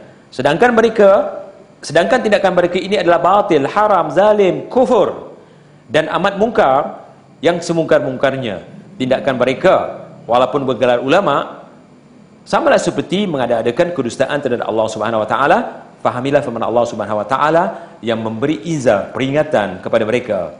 Wa man adlamu mimman iftara 'ala Allahi kadhiba aw kadzdzaba bil haqqi aw kadzdzaba bil haqqi lamma ja'ahu alaysa fi jahannama mathwan lil kafirin. Ini peringatan. Dan tidaklah ada yang lebih zalim daripada orang yang mereka-reka perkara yang dusta terhadap Allah. Atau mendustakan kebenaran setelah kebenaran itu disampaikan kepadanya. Bukankah telah diketahui bahawa dalam neraka jahanam disediakan tempat tinggal bagi orang-orang yang kafir? Yakni kalau tidak ada demokrasi dalam Islam jangan dikatakan Islam itu demokrasi. Islam tak akan jadi demokrasi demokrasi tak akan jadi Islam. Sebab Islam tak sama dengan kafir, kafir tak sama dengan Islam. Okey, boleh saya ambil ruang untuk jawab?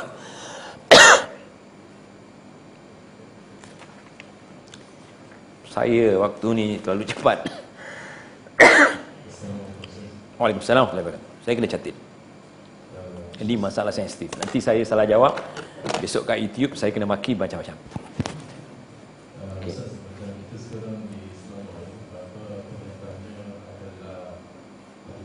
Iya. Iya.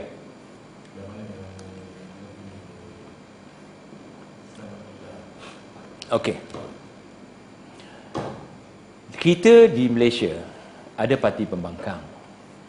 Dalam sistem demokrasi mesti ada pembangkang. Kalau tak ada pembangkang itu bukan sistem demokrasi.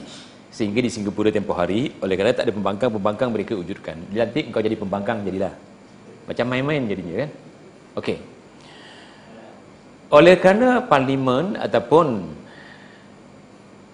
di dalam parlimen diluluskan parti pembangkang dan parti pembangkang bila dapat undi dia pun dapat kuasa undi kursi. Dan ini diiktiraf oleh pemerintah. Oleh kerana pemerintah kita mengiktirafnya makanya kalau kita ada di apa di Kelantan kita kena taat dengan pemerintah Kelantan. Bermakna bukan kita khawarij Kelantan tak ada. Sebab yang di atas tak UMNO. Begitu juga di Selangor di negeri yang dikuasai oleh pembangkang kita wajib taat kepada pemerintah. Minta maaf saya batuk jadi-jadi ni.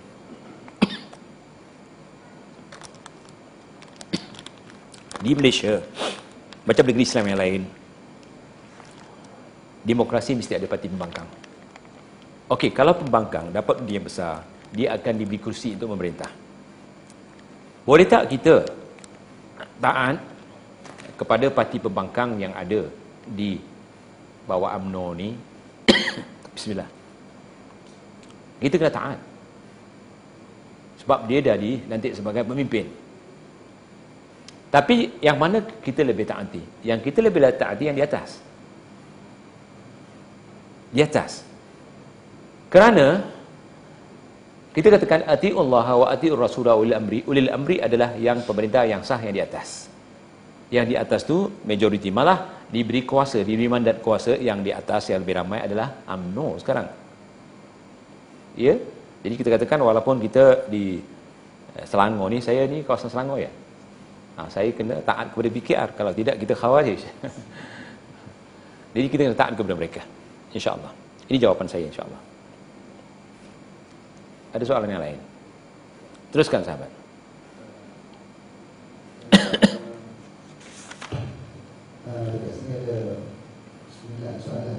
Teruskan. Soalan pertama, straight to the point, apakah hukum bunyi pas? Iya. Teruskan soalan, teruskan soalan. Soalan kedua, sebahagian menggunakan dalil surah Al-Isra ayat 58. Ayat 58. Untuk mengundi perkataan ayat, apakah komen berarti? Okey. Soalan ketiga. Okey. Apabila parlimen dibubarkan, tiada pemerintah pada ketika itu. Jadi tiada istilah menjatuhkan pemerintah jika mengundi pada rakyat. Okey, cukup. Cukup tiga dulu. Apa hukum mengundi PAS? Okey. Siapa pemimpin sekarang? Siapa pemimpin sekarang? UMNO. Idza bu'i'a lil khalifataini faqtulu akhara minhuma hadis Bukhari. Apabila dilantik dia pemimpin maka satu pemimpin kena bunuh. Bermakna di dalam Islam tidak ada pembangkang. Walaupun demokrasi adalah parti yang diluluskan oleh pemerintah tetapi kembali kepada asal. Dalam uh, dalam uh, Quran kita disuruh taat kepada pemerintah. Pemerintah yang berkuasa adalah UMNO dilantik secara sah maka kita wajib taat kepadanya Atiullah wa atiur rasul ulil amri ulil amri ada pemerintah yang sah. Adapun PAS dialah pembangkang. Kalau kita tanya kepada semua ulama-ulama salaf, apa arti pembangkang? Pembangkang itu khawarij. Cuma dalam sistem demokrasi khawarij tidak dibunuh sebab khawarij diwujudkan. Sebab sistem demokrasi untuk menghancurkan Islam dari dalam sebenarnya. Malah untuk menghancurkan agama. Maka diwujudkannya khawarij ataupun pembangkang supaya pembangkang itu mengacau. Akhirnya sampai sekarang tidak ada parti pembangkang di mana negara pun kecilnya mengacau saja. Jadi kalau saya katakan Kalau kita mengundi PAS, kita tahu bahawa dalam Islam tak ada pembangkang. Antara faham itu cukuplah. Kalau tak faham, mudah-mudahan Allah fahamkan antum. InsyaAllah. Yang kedua, uh, surah An-Nisa uh, ayat 58 tadi katanya, 58 ya, insyaAllah. Ayat ni dibawa dalam surah An-Nisa. Uh, Inna Allah ya'murukum an tu'addul amanata ila ahliha. Wa idha hakamtum bainan nasi fahkumu bil adl. Cuba lihat, tuan-tuan takut saya salah.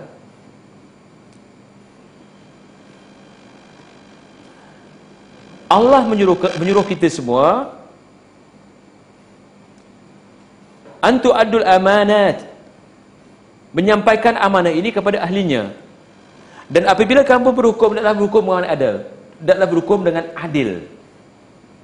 Allah memerintah kita semua supaya memenuhi amanah kepada ahlinya. Dan apabila berhukum dalam berhukum dengan hukum Allah. Apa kena mengena dengan undi? Apa tadi undi? Pakatan rakyat oleh kerana ada perkataan adil di situ wa idza hakamtum an tahkumu bil adl oleh kerana adil keadilan ini bukan untuk dia keadilan belum turun ayat ni dah turun dulu Syekh apa kena mengenanya dengan keadilan tak ada kena mengena jadi bagaimana saya nak tafsirkan ini ayat ni dalam surah Nisa 88 betul ya ayat saya baca Siapa ada Quran? Ya, Alhamdulillah. Betul saya baca. Allah suruh kita menyampaikan amanah kepada ahlinya dan bila berhukum adalah hukum dengan hukum Allah. Kalau disambung ayat ni ya apa ayat ni sebenarnya uh, Ya ayyuhalladzina amanu atiiu Allah wa atiiur rasula wa lil amri minkum.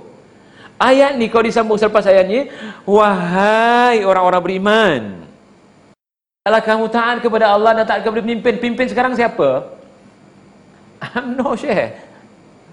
Ha, disuruh taat kepada UMNO. Itu ayat Quran. Kita nak sesuaikan ke mana? Sebab soalannya tadi itulah. Ya, ayat 58. Jadi jangan ambil 58 sambung kepada 59. Dan fa in tanaza'tum fi syai'in farudduhu ila Allah war rasul in kuntum tu'minuna billah wal yaumil akhir. Itu yang saya tahu dalam Al-Quran.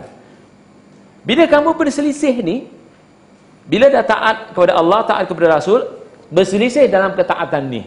Berselisih dalam ketaatan kepada Allah dan Rasul dan pemimpin, kembalikan kepada Quran hadis. Kalau kamu beriman, sekarang saya kembalikan kepada Quran hadis.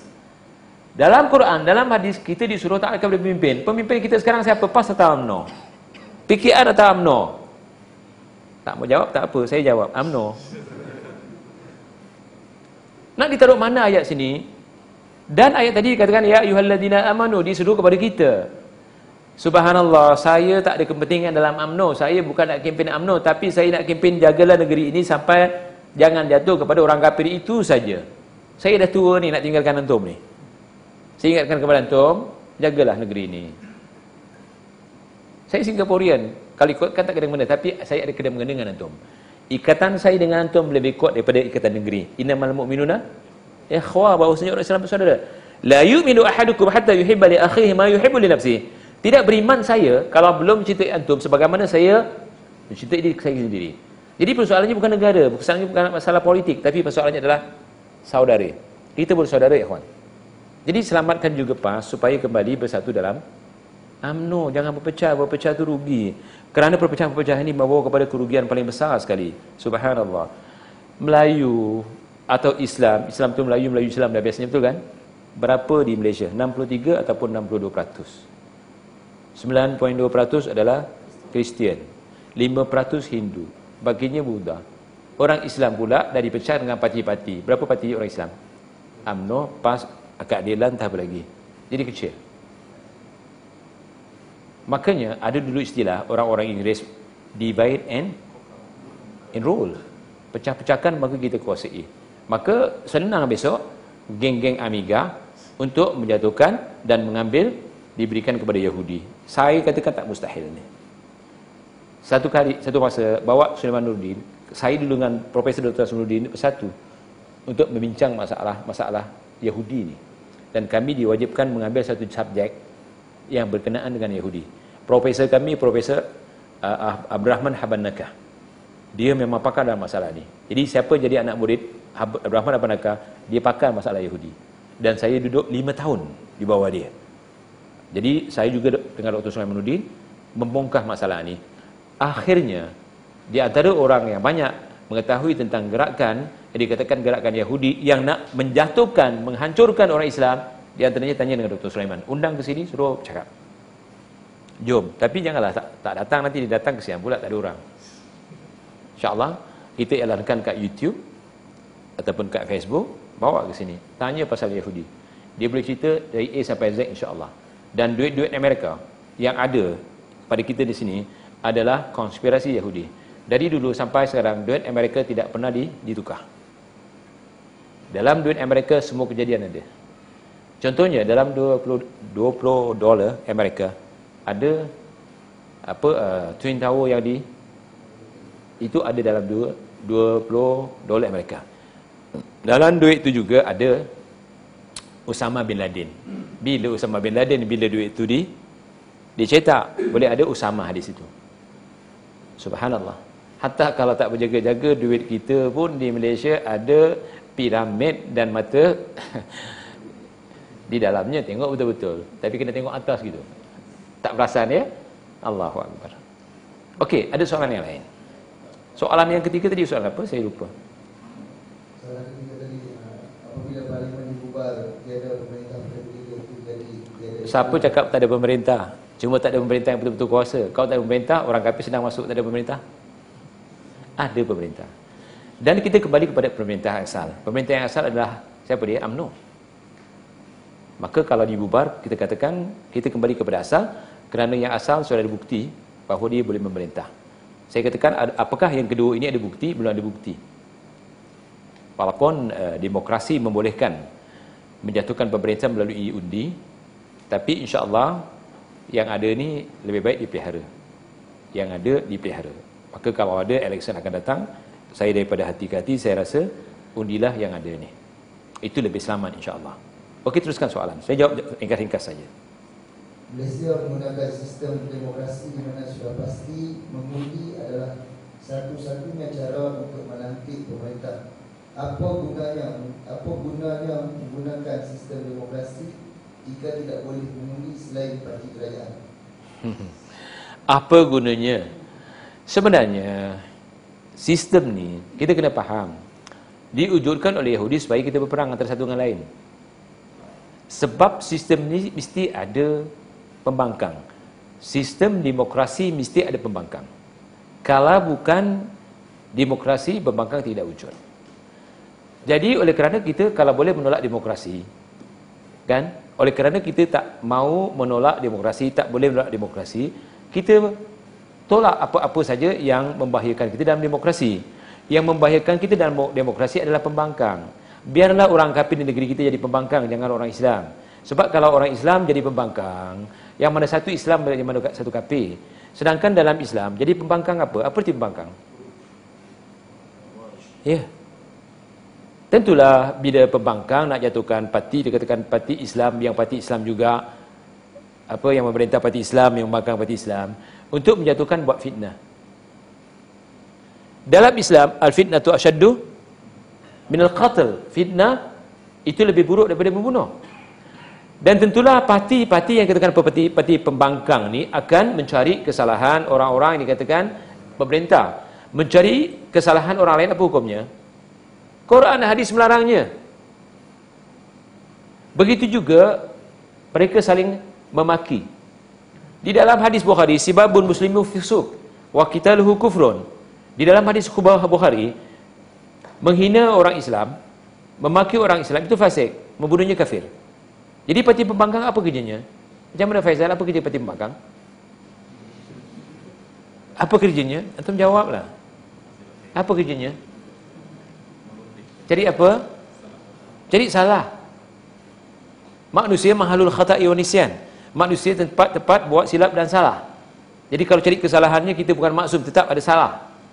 Dan demokrasi dalamnya penuh dengan salah. Siapa menegakkan demokrasi penuh dengan kesalahan. menghalalkan judi, menghalalkan riba, menghalalkan uh, penindasan dan sebagainya.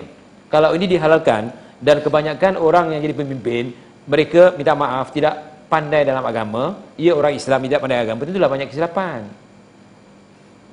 Jadi kesilapan-kesilapan kau dicari, kesilapan saya dicari dari sampai Zaid jumpa. Jumpa. Ni Hairi punya kesilapan kau dicari jumpa. Bukan itu disuruh oleh Islam. Kita disuruh membetulkan bukan mencari kesalahan, betul kan? Okey, teruskan soalan. Apa hukum bertanding menjadi wakil rakyat jika pemerintah mengarahkan seseorang itu untuk bertanding menjadi wakil rakyat kerana orang itu adalah vulnerable candidate apa yeah. yang perlu dilakukan? Terima atau menolak arahan pemerintah tersebut? Alhamdulillah ambil. Ambil. Ulama muda tu berapa orang? Dilantik ambil. Kenapa al-islamu ya'lu wa la yu'la alaihi. Islam tu perlu di atas. Bukan di bawah. Kalau dilantik sebagai satu daripada yang bertanggungjawab untuk memimpin ambil supaya memimpin. Pimpin rakyat ke jalan yang benar. Kalau tidak di bawah saja macam nak cakap. Ambil. Betul kan? Bukan untuk dapat jawatan tetapi untuk melaksanakan amanah yang Allah beri kepada dia. Kalau kita tak jadi mimpin macam mana nak menyuruh? Macam mana nak memerintah? Macam mana nak bersuara? Ya ambil makanya katakan misalnya Ustaz Fatul Bari dilantik ambil saya katakan ambil mudah-mudahan dia bercakap asyik kena tangkap aja esok jadi pemimpin pemimpin tak ditangkap lagi faham maksud saya boleh wajib diambil ambil kerana Ati Allah wa ati Rasulullah uli amri minkum. Taat kepada Allah, taat kepada Rasul dan pemimpin. Pemimpin menang tanpa bertanding lagi. Allahu Akbar cantiknya. Ambil terus. Macam mana Syekh kalau tadi nanti tak? Anta anda tak? Iya, kalau kita mampu ambil. Kalau tak mampu saja jangan. Tetapi pemerintah tentulah sudah lihat. Kalau orang tidak mampu, pemerintah akan tak akan tak beri. Kenapa? Kita sudah didik.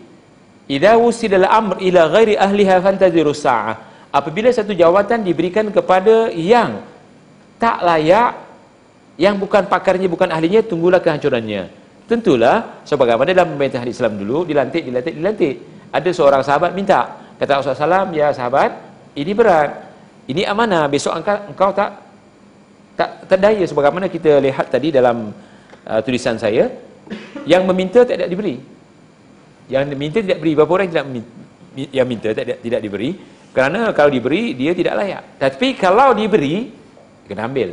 Memang adalah contoh seperti Imam Syafi'i dilantik, dilantik jadi, apa dia?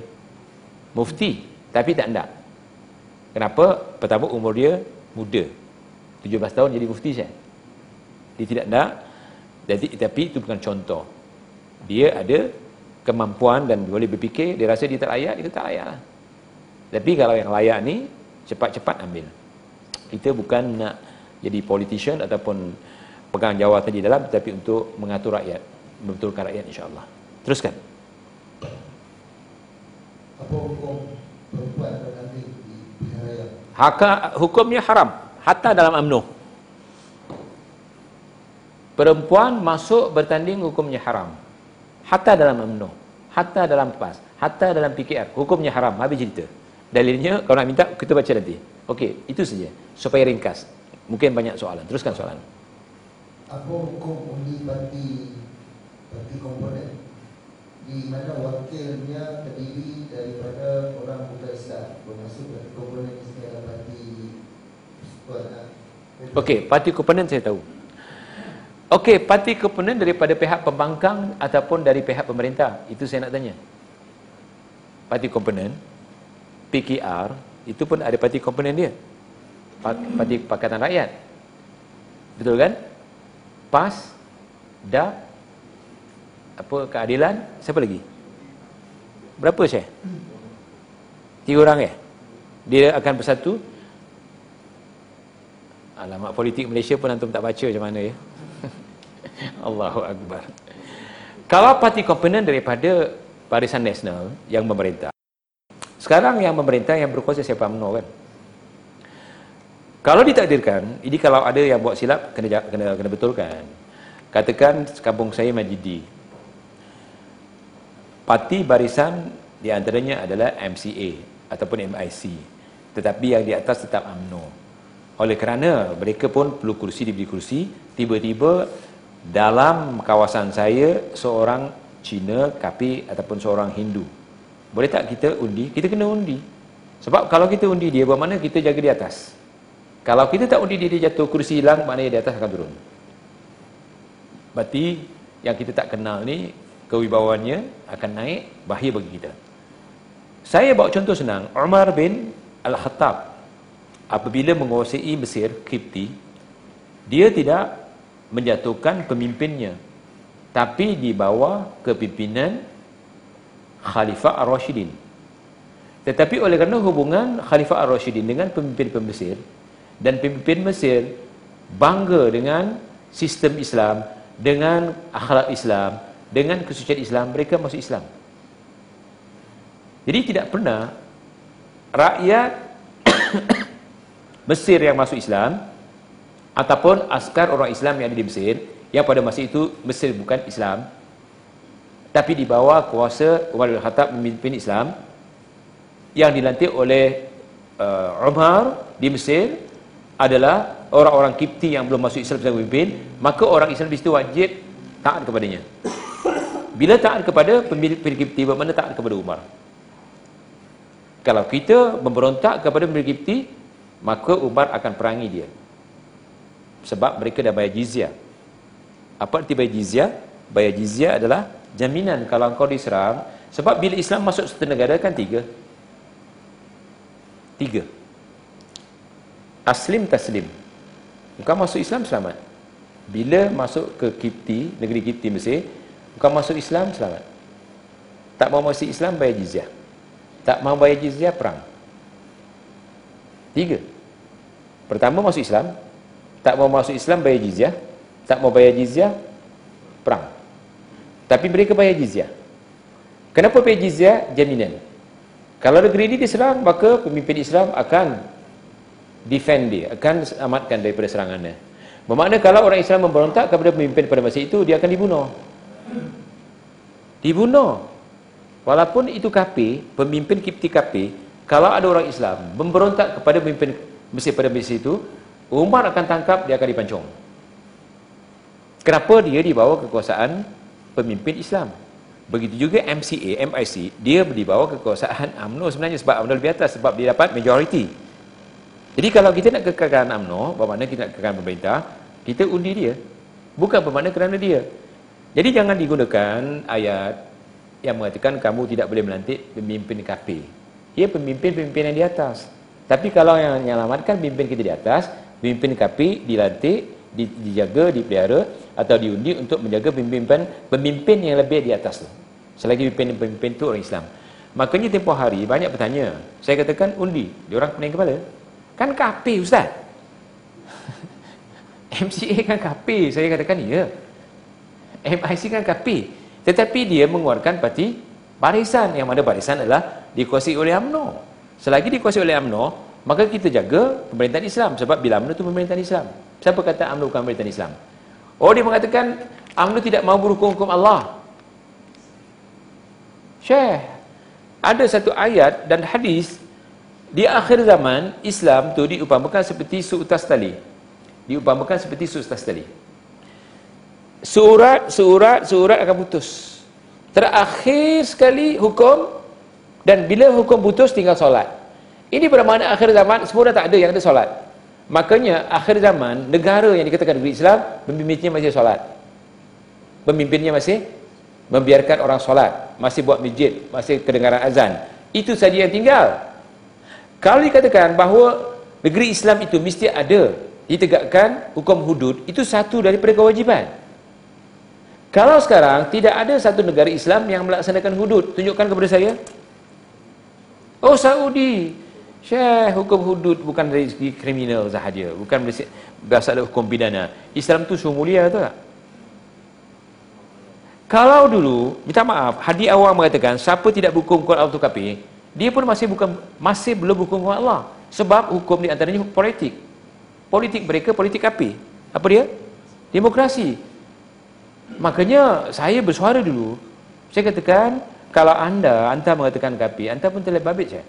Sebab anda mengatakan anda politik demokrasi, demokrasi bukan Islam. Ya, ada siasat Islamia yang tidak pakai demokrasi. Anda pun sama seperti mereka. Dan contohnya sekarang cuba lihat. Demokrasi parti UDI. Siapa pun boleh. Makanya saya takuti yang banyak bermain-main dengan Syiah ni mereka. Mereka. Saya ada menulis buku jilid pertama Syiah jilid kedua ketiga kita akan buktikan bahawa bahawanya Syiah bahaya sangat Syiah Yahudi kita tahu bahayanya sebab dia di luar tembok. Nasrani kita tahu bahayanya dia di luar tembok. Majusi kita tahu bahayanya dia di luar tembok. Tapi Syiah dalam tembok. Yahudi dia tahu kafir. Kita tahu dia kafir Bahayanya Syiah bukan kita saja yang mereka musuhi. Para sahabat Abu Bakar, Umar, Osman itu dimusuhi oleh mereka dan mereka mengatakan semua sahabat kafir kecuali beberapa orang. Ini lebih bahaya daripada Yahudi dan Nasrani. Makanya saya katakan mereka juga mengundang dan mereka terus terang mengatakan boleh nak jadi calon mereka hatta orang Syiah. Hatta orang Syiah. Dan sekarang hatta orang kafir. Bermakna kembali kepada asal. Apa kembali kepada asal? Demokrasi 100%. Sebab demokrasi 100% majoriti jadi pemimpin. Kalau besok dalam PAS kafir jadi pemimpin, maka sebab dia orang dah membolehkan kafir. Kalau kafir diundi dapat majoriti, maka Kapi jadi pemimpin. Jadi tidak ada bezanya dengan UMNO. PAS dengan UMNO sekarang dah tak ada beza. Cuma yang banyak dalam PAS pakai kopiah sahaja. Pakai jubah itu saja. Itu bezanya. Ya kan? Allah Allah. Itu jawapan saya. Saya diminta tadi jangan jawab panjang-panjang. Okey, teruskan. Pendek-pendek aja. Perlukah masuk parti kerajaan jika mahu membantu pemerintah? Ya, masuklah. Kenapa? Wa'tasimu bihablillahi jami'an wa la tafarraqu. Berpegang teguhlah dengan habl Allah. Habl Allah itu jamaah. Jamaah di sini pemerintah. Saya dah katakan awal-awal tadi, tulzamu jama'atul muslimin wa imamuhum. Naklah kamu komitmen dengan committed dengan jamaah orang muslimin yang pemimpin dan imam-imam mereka dikuat lagi dengan imam mereka ini pemimpin mereka. Jadi kalau nak menolong pemerintah, ya masuk parti pemerintah ikut pemerintah. Malah ya di dalam Islam, umara dan hukama tidak boleh dipisahkan. Umara pemimpin, hukama ulama. Diumpamakan seperti duit shilling. Kalau jatuh, jatuhlah. Tapi sekarang ulama pula buat parti sendiri. Dibiarkan hukama. Dan ditentang hukama. Dikatakan hukama itu kafir dan sebagainya. Subhanallah. Kalau hukama itu kafir, bersatulah dengan hukama. Wahai ulama supaya ulama jadi ulama macam anda wahai ulama. Kalau tidak bila nak jadi ulama? Saya merayu seperti itu. Jangan berpecah rugi kita. Teruskan soalan. Katakan kalau Pakatan Rakyat menang di RB13 adakah UMNO atau Barisan Nasional pula akan menjadi khawarij? Tidak. Kalau menentang ia khawarij. Iya kalau ada Pakatan menang ya menang-menanglah dan nasib dia kalau dia menentang, dia khawarij. Khawarij ini akidah, bukan jawatan. Akidah bukan jawatan, bukan pangkat, bukan darjat. Akidah. Khawarij bagaimana kita boleh kuliahkan satu bab khawarij apabila menentang pemerintah yang sah itu khawarij. Seperti ikhwanul muslimin yang ada di mana di Mesir sekarang. Kalau dikatakan dia jatuh besok, dia tetap kembali asal dia menjadi khawarij. Jadi kalau dikatakan pakatan, kalau dikatakan pakatan menang, kita jangan jadi khawarij. Ya, kita kena taat kepada pemerintah. Kan mudah. Apa susahnya kita? Ahli sunnah wal jamaah. Kalau mereka, lihat, dulu pemerintahan Khalifah Rashidin. Lepas pemerintahan Khalifah Rashidin, pemerintahan apa? Jatuh. Umayyah. Lepas Umayyah? Abbasiyah lepas Abbasiyah? Dan seterusnya. Bila pemerintah jatuh, pemerintah yang kemudian dipimpin secara sah, dilantik jadi sah, kita kena taat. Apakah orang yang hidup dalam zaman Abbasiyah Bila pimpin selepasnya muncul, kita terus dengan Abbasiyah tak kena menentang pimpinan yang baru tak? Tetapi kalau PKR nak jadi khawarij, itu urusan dia. Katakan satu hari UMNO menang, dia akan jadi khawarij semula, dia tak akan bersatu dengan UMNO. Misalan. Ala kulihal, kita katakan bahawa kita ahli sunnah wal jamaah bersama pemimpin. Siapa pemimpin kita, itulah bersama kita. Kita bukan muzabzib dan kita bukan munafik. Nanti dia katakan, oh PKR menang kau jadi PKR. Itu bukan kita. Kita bersama pemerintah kerana pemerintahnya perintah, diperintah oleh Allah Allah. Diperintah oleh Allah, kita bersama dengan pemerintah. Apa dia? Tulzamul jamaah wa imamu. Hendaklah kamu bersama uh, jamaah, yakni pemerintah dan imam mereka bermakna dengan kepimpinan mereka. Ini jawapan saya. Wallahu a'lam. Tapi jangan ramal sembarang ya. Bahaya antum. Lebih baik ta apa tawakal kepada Allah, serahkan kepada Allah. Satu waktu lagi soalan kita berhenti. Sepatutnya dah berhenti tadi.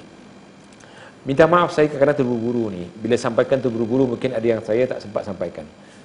Uh, dalam uh, Paltok ada soalan sama? Tak ada. Paltok tak ada. Justin TV aja. Okey teruskan. Teruskan soalan kau ada. Ia teruskan sahabat. Supaya muslimah di belakang pun dengar.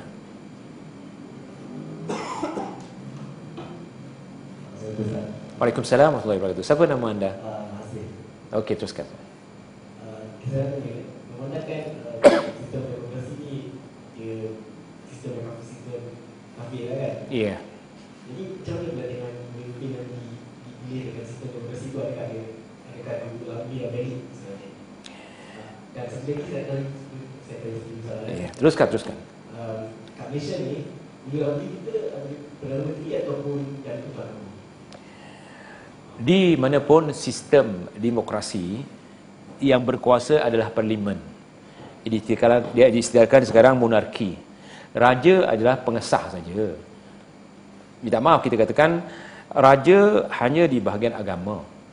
Tetapi di bahagian politik adalah parlimen. Betul kan?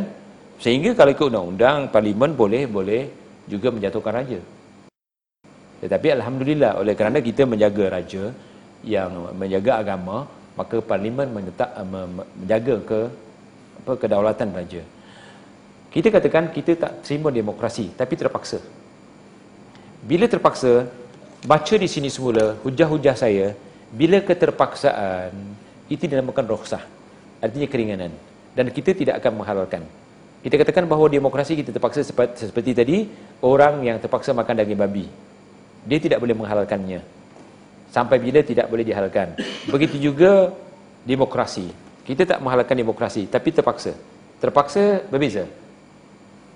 Terpaksa itu berbeza dengan suka-suka. Jadi kita adalah terpaksa. Baca penjelasan saya tentang terpaksa.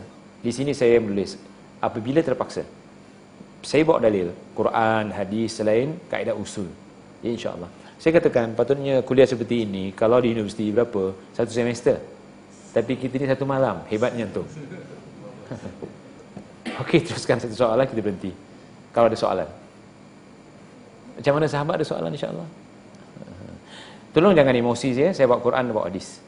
Sebab bila kuliah macam ini, minta maaf. Saya bila memperkatakan tentang AMNO, nanti kelas saya kosong. Saya tak tahu kenapa. Bagaimana di depan saya, bukan inilah, di kelas yang lain, mereka tidak mau saya memperkatakan AMNO. Mereka marah. Saya katakan, kulilah qala kana mur. Katakan benar. Seperti dulu, bila amanat Haji Haji Haji, Haji, Haji saya bongkar bahawa ini amanat Khawarij, saya menulis satu buku, Hukum Mengkafirkan Pemerintah Islam, yang paling banyak beli Datuk Seri. Dibeli semua. Dibagi. Hatta dalam persidangan Agung AMNO. Maka saya dimaki oleh mereka, dia katakan saya orang AMNO. Sedangkan saya tak perasan. Dibeli tu. Dibaca, kemudian diminta saya, semua buku-buku yang terbit dia minta. Ya, saya cakap, hubungilah. Apa ni, penerbit. Dia ambil daripada penerbit. Saya tak dapat apa. Saya, saya dapat royalty aja. Jadi, mereka mengatakan ni orang AMNO. Saya tak kena mengena, tetapi buku saya digunakan oleh mereka. Alhamdulillah. Untuk apa? Untuk menjadikan umat di Malaysia ini janganlah jadi khawarij, itu saja. Dan jangan mengkafirkan antara satu dengan lain. Pernah baca buku saya? Pernah baca buku saya, Hukum Mengkafirkan Pemerintah Islam? bolehlah download kat mana. Al-Kulihal sampai di situ dulu. Mudah-mudahan kuliah saya ini tidak jadi kontroversi dan tidak uh, menjadi sebab saya tak boleh datang lagi. Mudah-mudahan saya sentiasa bersama antum dan insya-Allah saya akan berhikmah untuk antum. Kerana Allah, tanyalah. Tapi bukan seperti di TV tanyalah ustaz dah. saya tak seperti itu. Ya, saya akan bawa Quran hadis. Satu lagi sebelum saya berpisah, kami ada satu buku kegagalan rumah tangga siapa dipersalahkan. Buku ini walaupun daurahnya sudah berlalu, tapi kami ada target untuk dapatkan sekian ribu untuk membantu dua. Satu Radio Hang yang sedang nazak keuangannya. Kedua, kita ingin membantu satu sekolah di Melbourne. Sekolah Salaf. Jadi siapa yang ingin buku ni dapatkan di luar, dapatkan tiket. Ya, sebab setiap tiket kita RM50 ni akan diserahkan kepada mereka. Jadi dapatkan satu tiket supaya dapat tanda bahawa buku ni sudah dibeli. Satu buku ni RM50 untuk infak. Jadi siapa nak infak, dapatkan uh, tiket dan buku ni tetapi tiketnya dah tak boleh pergi daurah dari sebab daurah sudah berlalu. Ya. Jadi itu saja mudah-mudahan kita diberkati oleh Allah Subhanahu taala.